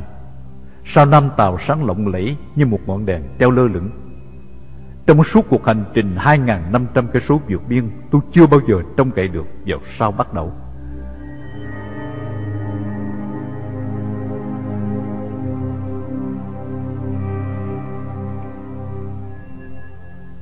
Những trò canh rải rác mà tôi đã thận trọng né tránh không còn đáng quan tâm nữa. Quân đội Thái mấy trăm năm hòa bình nên tinh thần cảnh giác hơi hợt. Họ quá tin tưởng về những lực lượng tái động của Khmer kháng chiến như là một bức rào cản kiên cố và hữu hiệu. Sau 15 cây số đi xuyên rừng và đồng ruộng, tôi ra trục lộ chánh, một mình thênh thang trên đường rộng đi về hướng Nam. Qua những nơi có buôn làng, tôi lại vòng vào rừng để tránh những trạm gác, những đội tuần tiểu hoặc những toán phục kích ban đêm. Một trục lộ chạy từ Bắc xuống Nam không có nghĩa là lúc nào, bất cứ đoạn đường nào cũng nằm theo hướng Bắc Nam. Tôi quên nghĩ đến điều đó, cho nên sau khi vừa băng rừng trở ra lộ, gặp một con đường hẹp chạy theo hướng Đông Tây, tự cho là một đường rẽ phụ nên tôi băng qua đường tiếp tục dò tìm lộ chánh đi mãi vẫn không gặp đường và vì lỡ đi nên cứ sáng đi tiếp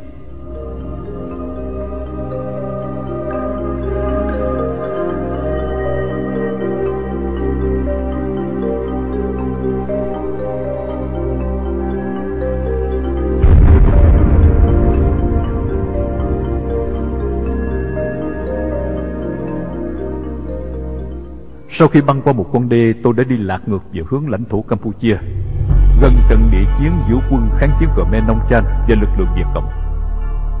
Trời đêm đang yên tĩnh Bỗng nổ rừng tiếng súng mở đầu cho một trận đánh mới. Tôi phải chạy ngược trở lại Và cuối cùng lạc vào khu vực đám đông người tị nạn Khmer Chạy loạn qua đất Thái. Tiếng Khmer và tiếng Thái văng vẳng đây đó. Tôi đi suốt đêm tranh thủ tìm lại con đường cũ. Đến sáng đang mò mẫm đi theo đường mòn. Thì bỗng gặp một toán người đi ngược chiều. Tôi phát giác ra họ trễ, Nên khi rẽ tránh đường khác, Họ đã lên tiếng bắt dừng lại. Tôi liền phóng chạy, Họ nổ súng rượt theo. Sau một đoạn đường, Tôi bỏ rơi họ Và nấp trong một bụi tranh Nằm chờ tình hình yên lắng, Rồi tìm cách vượt qua con đê phòng thủ. Vừa đến chân đê, tôi lại bị một tên gác trong lô cốt phòng thủ phát hiện, Nổ súng.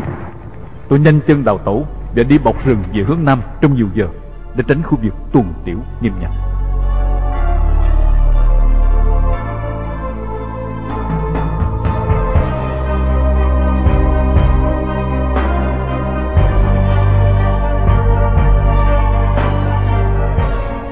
trốn trại tị nạn Nông Samet.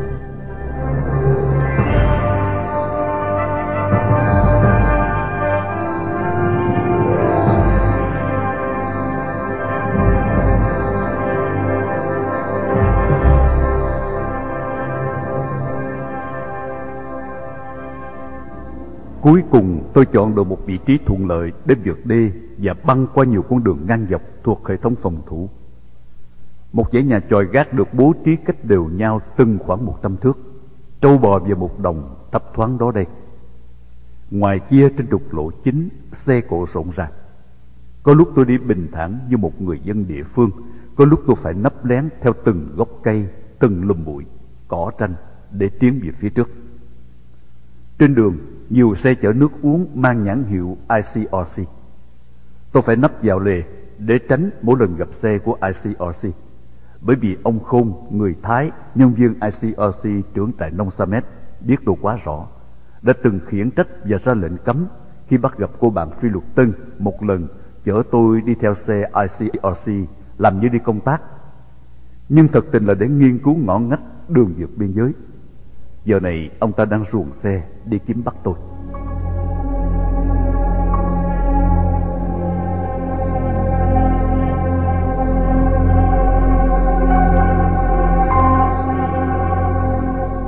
Đường xá trong thành phố là những nơi chốn tương đối an toàn cho kẻ đào tẩu.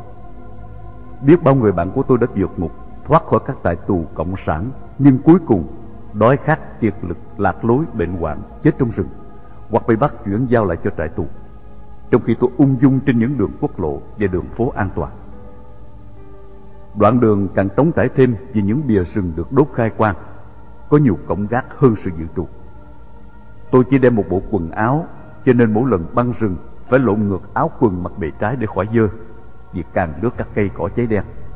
Ra đến đường, tôi lộn ngược lại, mặc vào.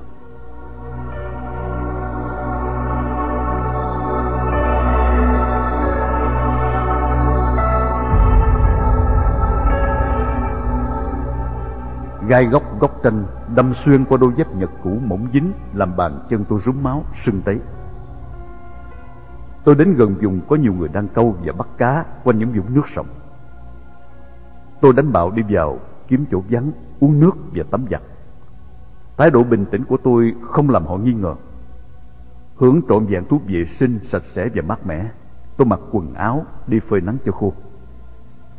Từ giờ mỗi lần gặp trạm gác, tôi phải ở trần để băng rừng, giữ sạch quần áo. Cỏ tranh gai góc đâm cắt rách nát toàn thân, nhưng tôi chịu đựng đau đớn, lấy da thịt để thay thế áo quần.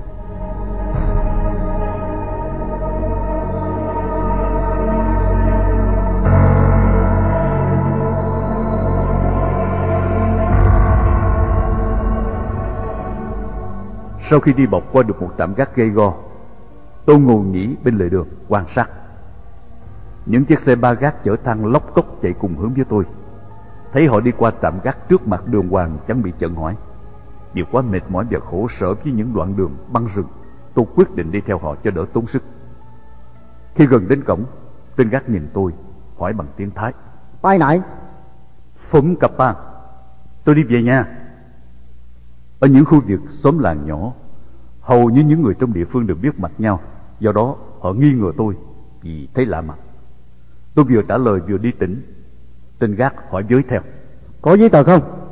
Tôi nhún vai. Có chứ. Nhà của tôi ở đằng kia kìa. Và tôi cứ thản nhiên đi tiếp. Tôi cảm thấy thú vị và tự phục mình Khi không còn nghe tiếng hỏi nào Hoặc thắc mắc nào từ phía sau. Tượng đã thoát. Nhưng khi đi được chừng 50 thước Bỗng có xe Honda đằng sau chạy đến Chặn tôi lại. Đi đâu đó? à, Tôi đi về nhà. Nhà đâu? Nhà tôi ở Phum Sum Tôi trả lời theo đúng địa danh Đã nghiên cứu trước. Mày trở lại cổng gác để xét giấy tờ. Nói xong tên ngồi sau xe Nhảy xuống xe định giữ tôi lại. Vì thế tôi cứ tiếp tục vừa đi vừa trả lời. Bất ngờ tôi phóng dục chạy về phía rừng. Tiếng súng côn 45 nổ chát chúa đầu tiên Và tiếng súng AR-15 tiếp sức.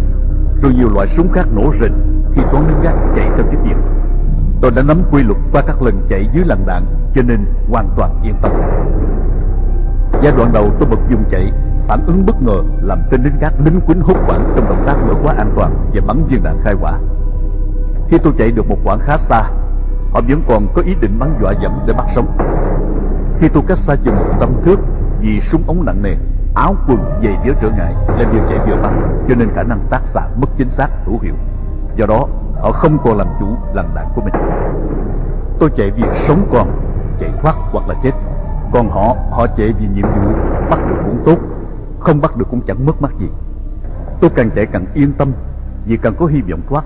Họ càng chạy càng bất an, càng lo ngại, bởi vì biết đâu tôi có võ khí tấn công lại họ.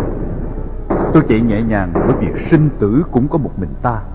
Họ chạy nặng nề bởi vì gánh nặng vợ con, gia đình, vì gái, rượu đang chờ họ.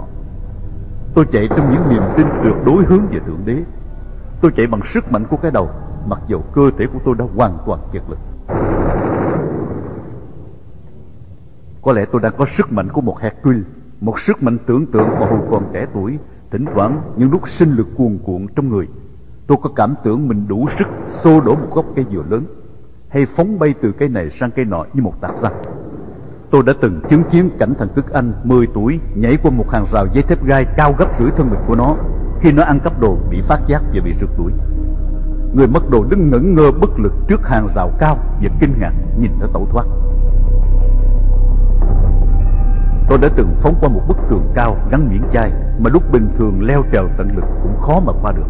Khi tay không một mình đụng độ một đám đông du đảng và suýt bị thanh toán. Những sức mạnh quyền nhiệm nào đã nâng bổng của người có những trở lực quá lớn lao và tôi chỉ kịp nhận ra mình sau khi té chúi nhũ về đám cỏ tranh cằn cổ coi cọp khi bóng dáng kẻ đuổi theo mình đã mất hút lòng ngực khẩn cấp bơm xả tranh thủ hút lượng dưỡng khí tối cần mà cơ thể của tôi đang đòi hỏi gấp rút tiếng chim đập đùng đùng như tiếng trống dùng săn thú chưa kịp lấy lại hơi, đã nghe tiếng chân người chạy lại. Tiếng chân giẫm thình thịch ác hẳn tiếng tim đập rộn ràng lồng lộn trong ngực.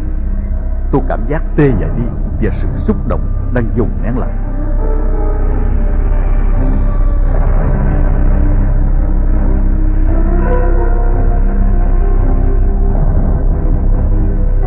Cách tôi năm thước, hai tên lính dừng lại, đảo mắt nhìn quanh quan sát tôi chẳng biết y nhìn về phía nào, quan sát ở đâu, bởi vì tôi đã bắt đầu nhắm mắt lại. Một cảm giác âm ấm ở đôi mắt.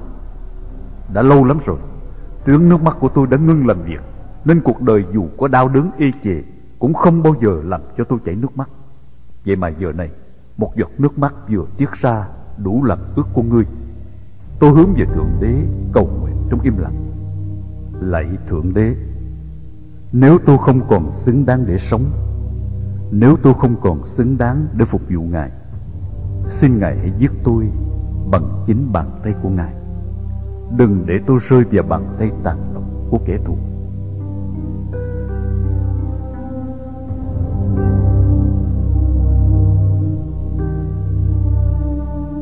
Cầu nguyện xong, tôi cảm thấy hoàn toàn yên tâm vì đã giao trọn sinh mạng và quyền quyết định của đấng tối cao.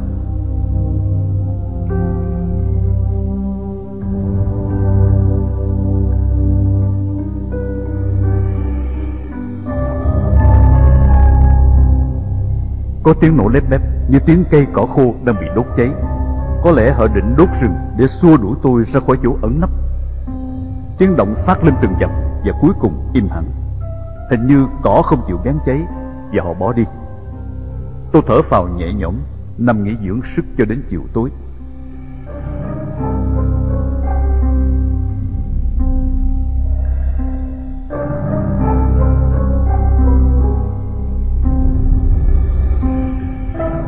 Sửa lại áo quần, tôi ra chỗ hai tên lính đứng nhìn vào chỗ mình nằm.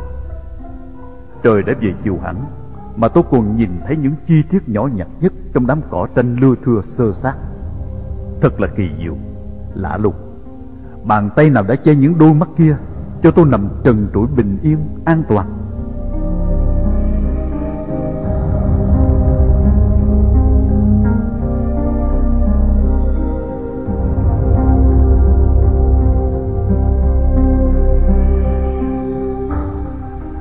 Đó. Tôi không còn biết e ngại, lo lắng trước những hiểm nghèo. Tôi biết rằng tôi còn sống, Bởi vì tôi xứng đáng để sống. Và tôi bắt đầu nghĩ đến một tín ngưỡng riêng cho mình, Đó là Thượng Đế.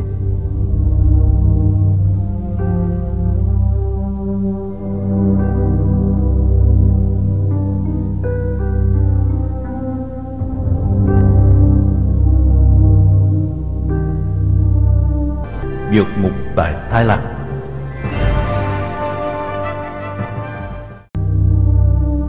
Vượt ngục tại Thái Lan.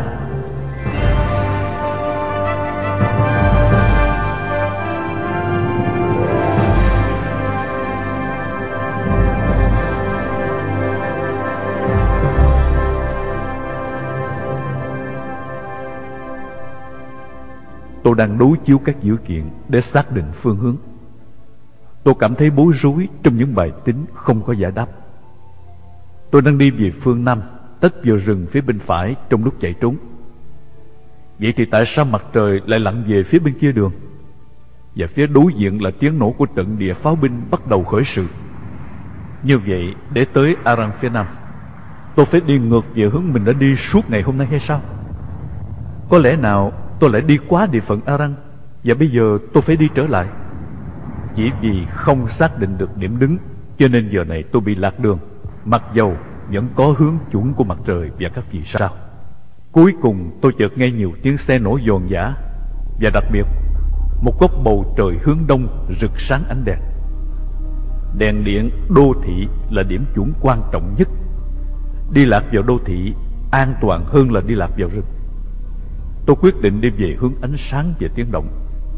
Gặp một con đường nhựa, những dải lụa bạc nhỏ nằm lờ mờ bên lề đường Là những vũng nước mà tôi đang cần. Để giải nhiệt cổ họng khô rác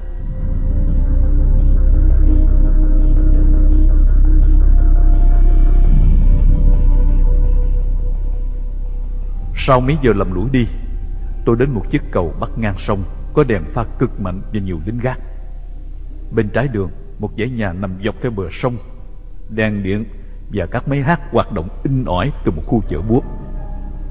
Tôi chuyển sang phía lề phải đường. Khu vực bên này tương đối vắng vẻ và tối. Có một con đường rẽ nằm phơi mình lõa lồ dưới ngọn đèn pha sáng rực. Tôi quyết định băng qua đường bằng cách lăn tròn. Nếu tôi trường bò ngang đường, chiều dài của thân mình dễ làm cho toán lính gác chú ý và phát hiện. Nằm dọc theo đường rồi lăn tròn qua đường, chân quay về hướng tạm gác và đèn pha. Tôi có thể quan sát họ và họ chỉ có thể thấy bàn chân của tôi còn thân hình dài có thể bị nhầm là một cái bóng, chỉ là một con trồn hay là một con thỏ chạy qua đường. Và cái bóng của nó, chắc chắn họ sẽ nghĩ như vậy nếu bất chợt thấy tôi.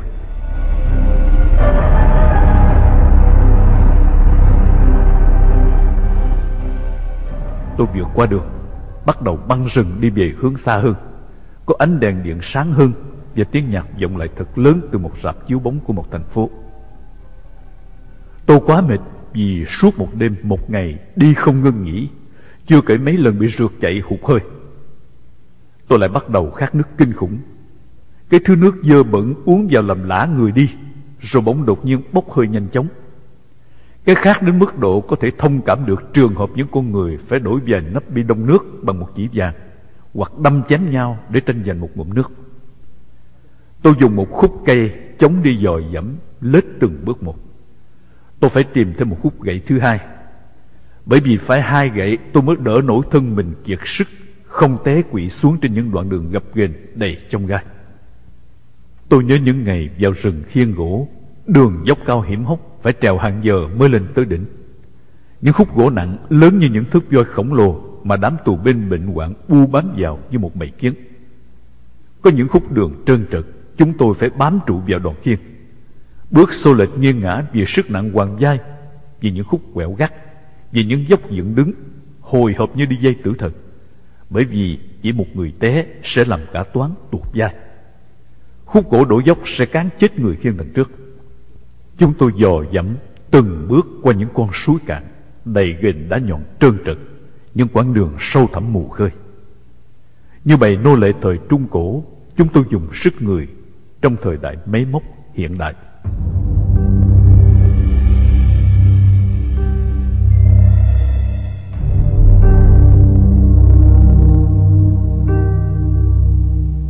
Càng lúc càng quá mệt, Tôi thấy mặt mình quắt lại, Nhăn nhúm, hốc hác vì kiệt sức.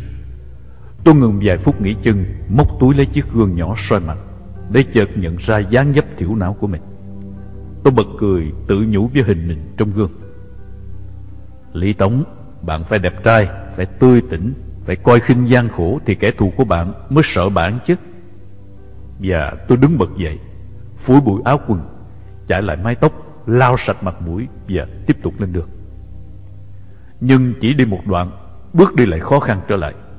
Tôi cố gắng lê bước len lách giữa các lùm bụi hốc hố và chướng ngại vật. Không khí nhộn nhịp đằng trước thúc giục những bước chân rời rã mệt mỏi. 10 giờ rưỡi tối, tôi đến Aranyapatek Sau khi chạy thoát bầy chó hung hục theo sau sủa vang rền cả khu vực, tôi bước lên đường lộ chạy vòng phía ngoài thành phố. Thị trấn Aran đông vui tấp nập về đêm nhân dịp tổ chức triển lãm. Tôi tìm điện thoại gọi Esther nhưng số lại cho sai. Tôi đi dọc theo các đường phố náo nhiệt nhất để ngắm người, ngắm cảnh. Vào khu hỗ chợ, xem qua phòng triển lãm và kiếm chỗ ngồi ăn uống. Xong đón xe Honda Tổ đi tìm nhà Esther. Nàng cho tôi một địa chỉ không có tên đường, không có số nhà ngoại trừ những trạm kiểm soát đặc biệt trên lộ trình trình. Tôi nói với người tài xế, à, anh làm ơn đưa tôi tới ngã ba đường đi Bangkok và đường đi uh, Khao Y Đan nha.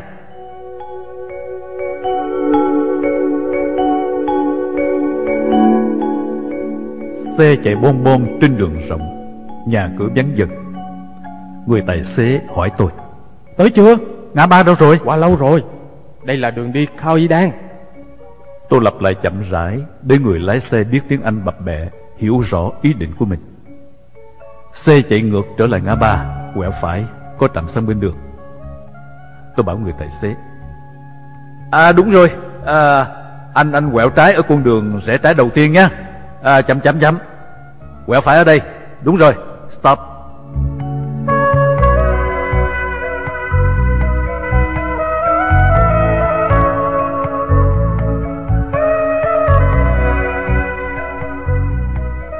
Điều làm cho tôi yên tâm nhất là chiếc xe hòm chở thuốc của bệnh viện Nông Samet đang nằm trình hình trước mặt tôi. Tôi phải trả giá gấp đôi cái giá đã đồng ý trước vì đoạn đường đi làm. Căn nhà với phòng khách bề bộn đồ đạc vắng người. Tôi tự tiện đi vào, gõ đúng phòng số 3 mà nàng đã dặn. Cửa mở, Esther mở tròn xoe mắt kinh ngạc nhìn tôi. Tôi lách vội vào và khép cửa lại. Sự kinh ngạc và sợ hãi đã xâm chiếm toàn bộ cảm giác của Esther, đánh bại những cảm xúc mừng vui của đêm gặp mặt. Esther lo lắng hỏi tôi. Có ai thấy lúc anh vào đây không? Không. Lỡ bà giám đốc biết, không hiểu chuyện gì sẽ xảy ra đây. Tôi cảm thấy mệt mỏi và chán nản. Trí tưởng tượng đã hoàn toàn phản bội tôi. Tôi cứ nghĩ rằng nàng sẽ ôm chầm lấy tôi mừng rỡ khi vừa thấy mặt. Sự thật quá phủ phàng. Esther ngồi ngây người, Nhìn vô hùng vào đống giấy tờ Đang làm dở dang, Đầu óc rối bời. Tôi dựa lưng vào tường, Nhắm mắt, lẫn quẩn với những ám ảnh của cảnh tượng kinh hoàng Trên đoạn đường đã qua.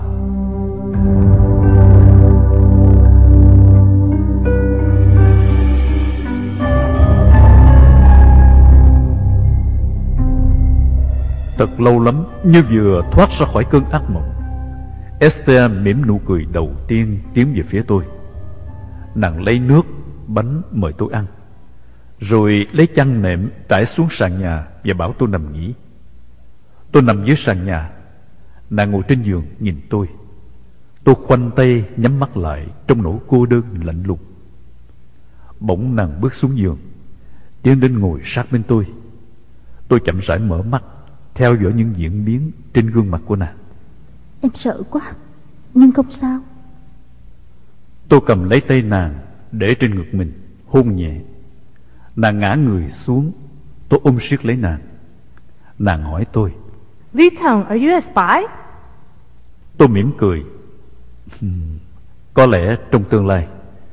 Nhưng hiện tại Anh chỉ là một gián điệp tài tử. Em có thể nghĩ như vậy nếu muốn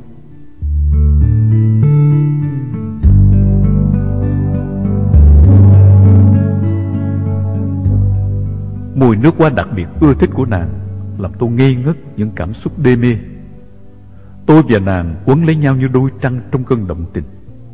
Nàng quên rằng tôi đang dơ giấy bẩn thỉu Sau cuộc hành trình gian nan. Tôi quên rằng tôi đã cạn sinh lực Cho những cuộc rượt đuổi, Những cơn đói khát. Chúng tôi quên hết, Chỉ còn tiếng thở mạnh dồn dập, Chỉ còn tiếng rên rỉ trở trăng.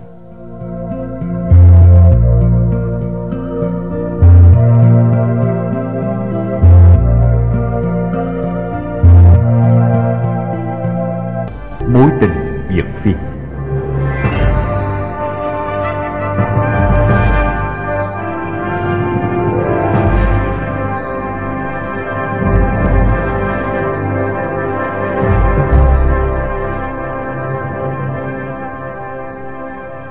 Cuộc xung đột dùng biên giới vẫn tiếp diễn. Nhân viên bệnh viện được tiếp tục nghỉ việc. Esther kín đáo lén lút đem thức ăn và rượu vào phòng Để bồi dưỡng cho tôi. Một ông khách bất hợp pháp. Bia rượu âm nhạc như những cơn gió viền vũ Lay động những cành lá vốn đã không muốn nằm yên. Ta chẳng cần nói những lời phải nói Ta chẳng cần nghe những lời muốn nghe Bởi tuyệt đỉnh tình yêu chỉ cần một hình thức duy nhất để diễn tả. Tôi đã thực hiện đúng câu phương châm bất biến của mình. Nơi chúng này là nơi chúng hạnh phúc Nhưng không phải là, là nơi chúng cuối cùng. Tôi phải tiếp tục lên đường Đến nơi mình đã dự định. Esther muốn tiễn tôi đi một đoạn đường. Vì hai ngày đêm thiêu đốt, Ngọn lửa tình vẫn còn cuồn cuộn bốc cháy Trong tấm thân tràn trề sinh lực kia.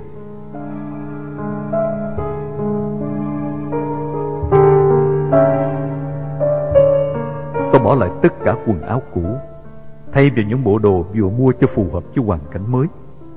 Đôi dép bèo nhèo bị đứt quai Và hàng chục gai nhọn bị gãy còn nằm trong đế mút cao su Đã được thay bằng đôi giày ba ta mới. Nếu không có đôi giày này, Liệu đôi chân của tôi có còn chịu đựng nổi Biết bao gai góc bụi bờ, đá nhọn Trên đoạn đường tiếp nối nữa hay không? Chúng tôi rời căn phòng đầy dấu tích cuộc tình Để lên đường. Khi qua bệnh viện, Nếu không nhanh mắt tôi đã bị Tây Lai và vua xét mâm, Tức là hai quân cảnh gác nhà tù Arang bắt gặp. Không phải chỉ quân cảnh nhà tù Arang Mà tất cả những lính Thái nào đã ở nhà tù Arang cùng thời Đều biết mặt và biết chuyện của tôi. Vì vậy, tôi phải thật cẩn thận Trong phạm vi khu vực Aranyapatek Chúng tôi ngồi trong tiệm ăn kín đáo, Chờ giờ xe buýt khởi hành lúc 12 giờ.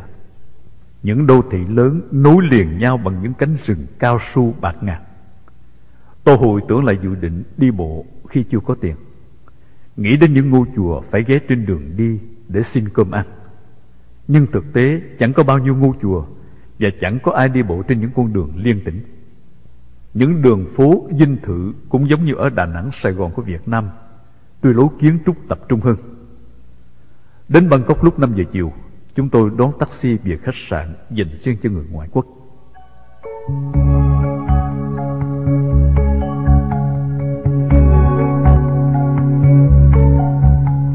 Bangkok thật tấp nập rộn rịp. Những dãy phố ba bốn tầng lầu trùng trùng điệp điệp không dứt. Xe cộ chạy chen chúc trên đường. Người Bangkok ăn mặc thật dễ thương. Trang phục hòa điệu Âu Á. Tuy nhiên vì hạn chế hàng hóa nhập cảng, Cho nên màu sắc và chất liệu nội hóa Đã làm giảm bớt sự sang trọng đài cát của họ. Những ngôi chùa giác vàng, Những di tích lịch sử Và kia cung điện nhà vua. Thật dễ dàng để đột nhập hơn những toan tính dự trù trước kia của tôi.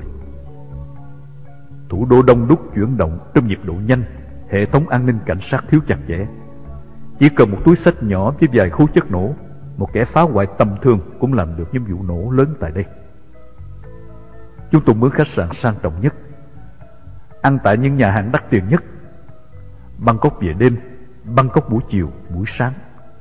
Cứ lúc nào cần take a break Để thay đổi không khí và giãn gân cốt Chúng tôi lại đi ngắm cảnh, ngắm người và ăn uống. Những khu trung tâm thương mại hiện đại, tân thời Những cô bán hàng lộng lẫy duyên dáng. Đã đi qua Bangkok, Kuala Lumpur, Singapore Tôi thấy thương cho Sài Gòn nghèo nàn của mình.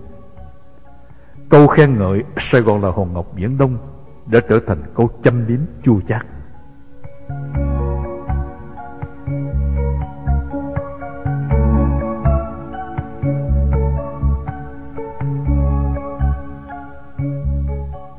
Thế rồi tôi phải lên đường. Cuộc chia ly nào cũng bệnh rịnh nhưng cuộc chia tay của chúng tôi bức rứt hơn nhiều. Sau khi đưa tôi ra nhà ga xe lửa, Esther phải sửa soạn hành trang Rời Thái Lan trở về Phi Luật Tân. Bởi vì hành động giúp đỡ cho một kẻ đào tẩu Là trực tiếp làm hại đến nền an ninh của nước Thái, Và hành động đó không thể tha thứ được.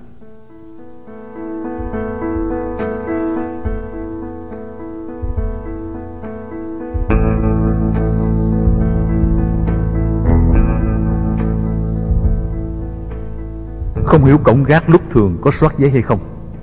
Nhưng nhờ đến trễ và tàu lửa sắp sửa khởi hành, Cho nên khi thấy tôi vội vàng chạy vào, Người gác cổng không chận lại Mà còn ra dấu dục tôi chạy gấp cho kịp chuyến Là người khách cuối cùng, Nên khi vừa mua được vé, Vừa bước lên bậc cửa tàu, Xe lửa đã lăn bánh.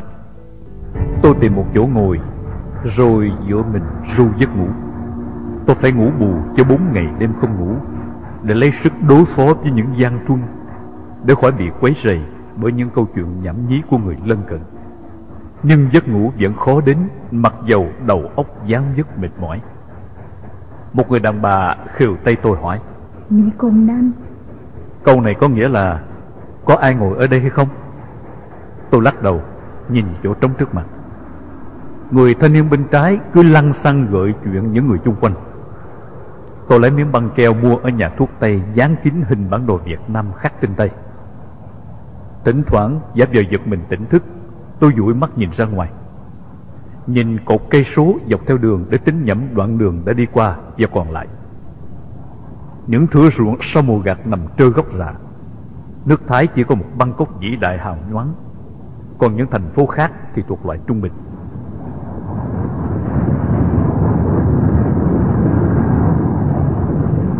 Tôi ăn uống tại chỗ khi những người bồi nhà hàng chạy tới chạy lui rao bán.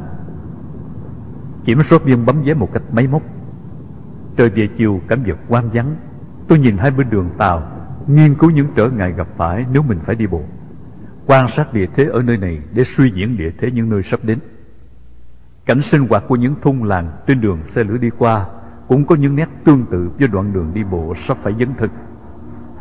Trời đã gần khuya, Hành khách sửa soạn chỗ để ngủ. Kẻ ngồi tựa lưng vào ghế Kẻ nằm dưới sàn tàu. Tôi ngủ được một giấc ngon Trong tiếng xình xịch đều đặn của xe lửa về đêm.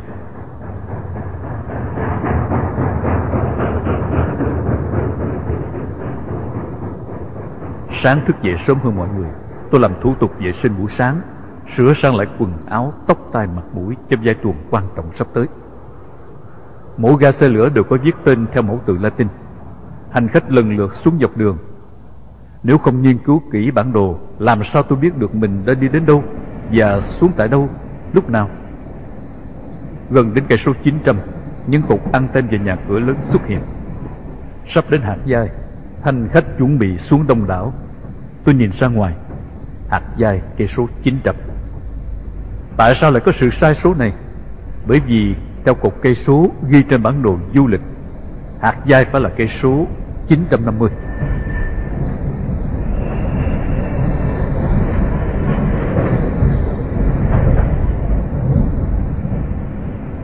Tôi định đi theo đường rầy xe lửa, Nhưng tạm gác và nhân viên đang hoạt động Làm cho tôi đổi ý. Ra cổng, tôi chọn con đường gần nhất, Song song đường rầy để đi, Nhưng phải quay trở lại Vì chợt nhận ra con đường đang hướng về một cư xá. Tôi chọn con đường khác, rộng rãi, Xe cộ tương đối tấp nập. Mặc dầu xa đường rầy Trên lề đường, những dãy hàng quán vắng khách lười biếng trong ánh nắng đầu ngày. Hạt Gia là một trung tâm du lịch nổi tiếng. Trong trí tưởng tượng, tôi thấy những villa đồ sộ, những bãi biển trữ tình và khách ngoại quốc đông đảo. Nhưng trên thực tế, Hạt Gia chìm đắm trong vẻ vắng lặng của một thị trấn điều hiu ít hoạt động.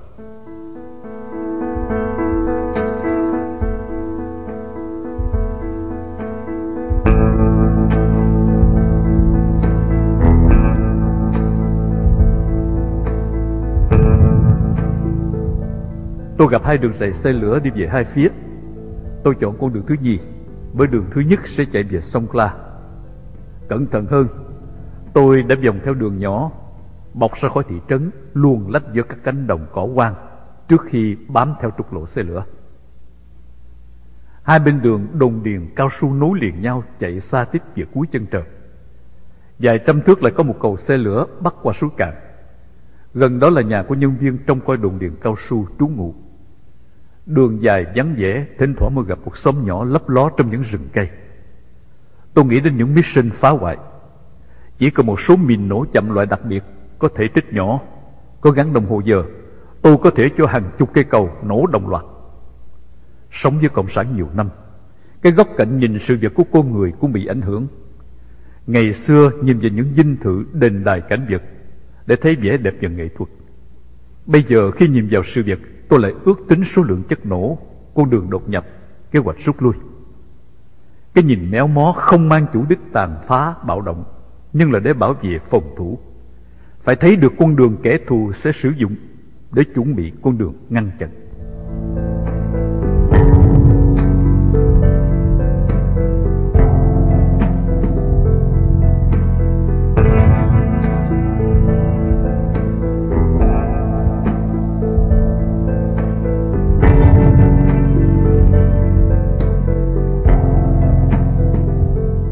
Rời Bangkok.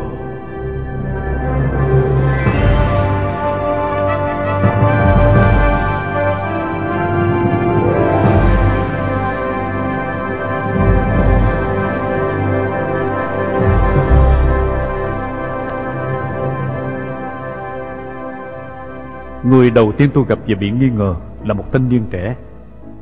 Mặc dù đi ngược chiều đã khá xa, anh ta thỉnh thoảng vẫn quay lại dò xét tôi.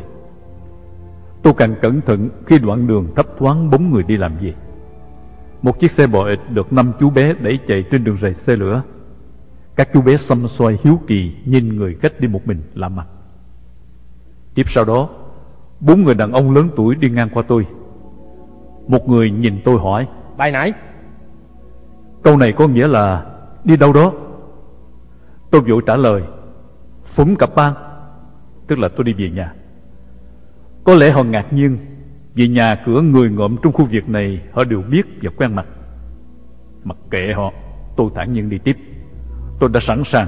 Nếu có sự báo cáo về truy nã tôi sẽ chạy ngay.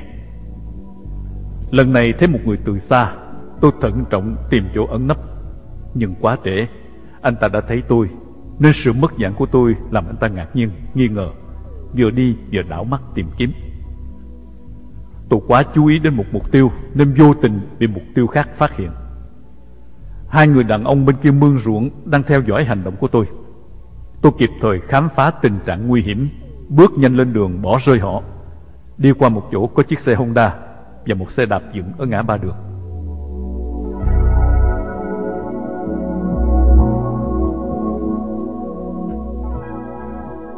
Yên tĩnh, tôi tiếp tục đi, cảnh giác. Bỗng linh cảm có sự đe dọa. Bèn quay người nhìn lại phía sau, Thì thấy một thanh niên đang chạy đuổi theo tôi. Tôi phóng người buông qua những bụi gai rậm rạp, Rào kín bên đường. Gai cào xước cả mặt mũi, dướng vết áo quần. Tôi bước càng tới để len lách thật lẹ. Băng qua những hàng cây cao su già, Ngổn ngang cỏ tranh và các bụi cây nhỏ. Tôi chạy hết tốc lực Về hướng lùm bụi rậm rạp đằng trước. Quay lại kiểm soát trước khi chung vào chỗ ấn tránh. Tôi yên tâm thấy đã bỏ rơi được anh ta. Tôi càng lướt những dây nhợ chằng chịt Những nhành gai, những chướng ngại vật Băng mình vội vã nhanh về đằng trước. Hơn một tiếng đồng hồ Tôi xa khỏi bụi bờ sầm sập Và băng qua mảnh đất mới vừa cày xong Đang chuẩn bị ươm trồng cao su.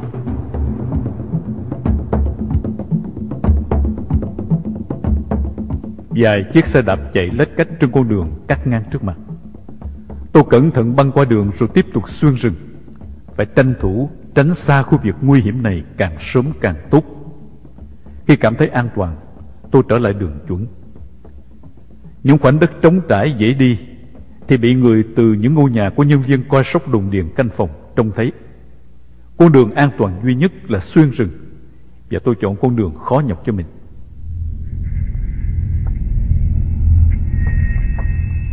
Mặt trời đã lặn, Chiều tối hẳn, Tôi đổi phương thức đi.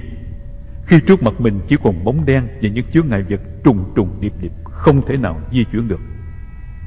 Tôi trở ra đồng trống. Đường xe lửa hoàn toàn mất dạng, Không còn dấu vết. Tôi đi vòng sau vào một ngôi nhà đang đốt lửa chập chờn Để rút ngắn khoảng cách. Tiếng người nói chuyện nghe rõ mồn một, Không tiếng chó sủa. Gặp con đường mòn Và đi mài miệt gần đứt hơi, Qua bao nhiêu quanh co gặp ghềnh, Tôi gặp lại đường xe lửa.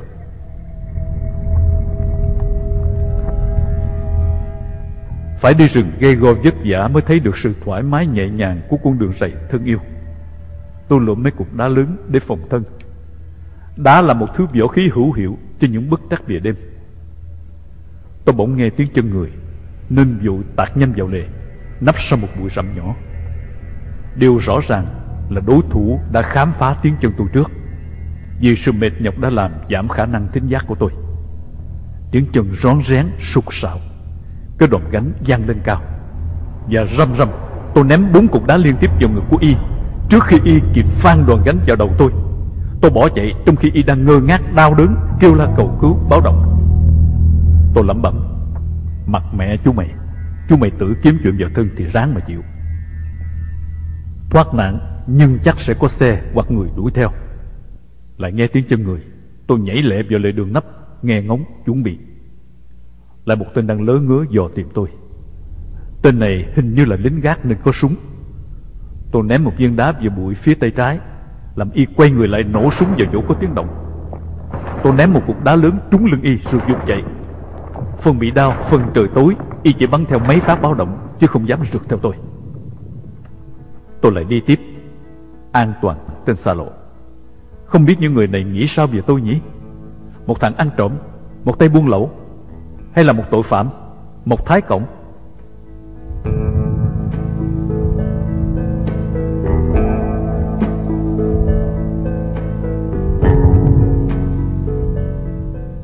Tôi đến một vị trí mà theo sự phỏng đoán là khu vực phòng thủ biên giới, vì những xe tuần tiểu như ngọn đèn pha.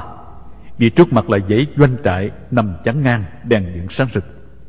Tôi mò mẫm men theo sợi dây thép lớn căng dọc theo đường rầy nằm sát dưới mương cạn khi một xe tuần tiểu pha đèn bị hướng mình. Bò qua một bãi đất rộng, tôi đi xuyên bờ bụi của những vườn tược bỏ hoang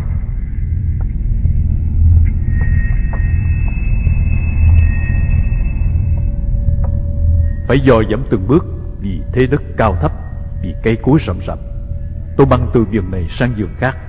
Sau vườn các ngôi nhà lớn chìm đắm trong ánh lờ mờ của các ngọn đèn điện từ con đường chính chiếu hắt lại tôi bọc bên hông, đi về hướng ánh trăng vừa mọc, băng qua một con đường lỗ lớn sát ngoài doanh trại, rồi đi sâu vào một khu rừng cao su có những ánh đèn di chuyển chập chờn.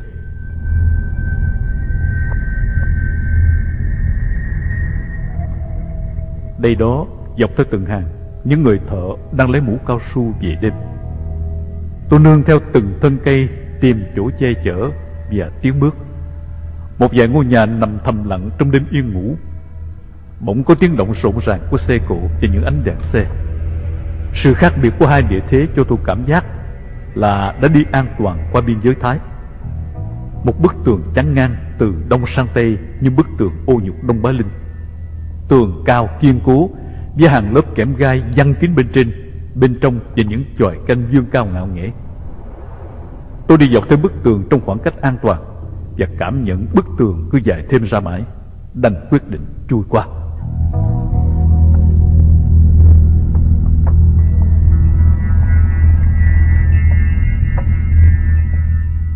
Có thể đây là hàng rào biên giới thứ nhì thuộc lãnh thổ Mã Lai Tôi cởi hết áo quần bỏ vào túi sách Không một mảnh vải nào có thể làm bận biểu công tác nguy hiểm sắp tới Tôi dùng cảm giác đau đớn của da thịt để luồn lách qua những ô kẽm gai nhỏ. Khi trèo qua tường, tôi bị kẹt cứng vô một hệ thống kẽm gai được rào xen kẽ. Kẽm gai lưỡi lam cắt ngọt lớp da trần. Loay hoay xoay sở từng gan tức, tôi vận dụng tất cả mọi kỹ thuật, mọi sáng kiến trong suốt một giờ rưỡi đã lọt qua hoàn toàn hàng rào chứa ngại rắc rối gây go. Tôi qua được nhờ hàng rào không mất điện và những tên gác quá tự tin về hệ thống phòng thủ của mình. Tôi đi xuyên qua bãi đất trống rộng, nhiều hào rảnh mua đất, đường bố phòng ngang dọc.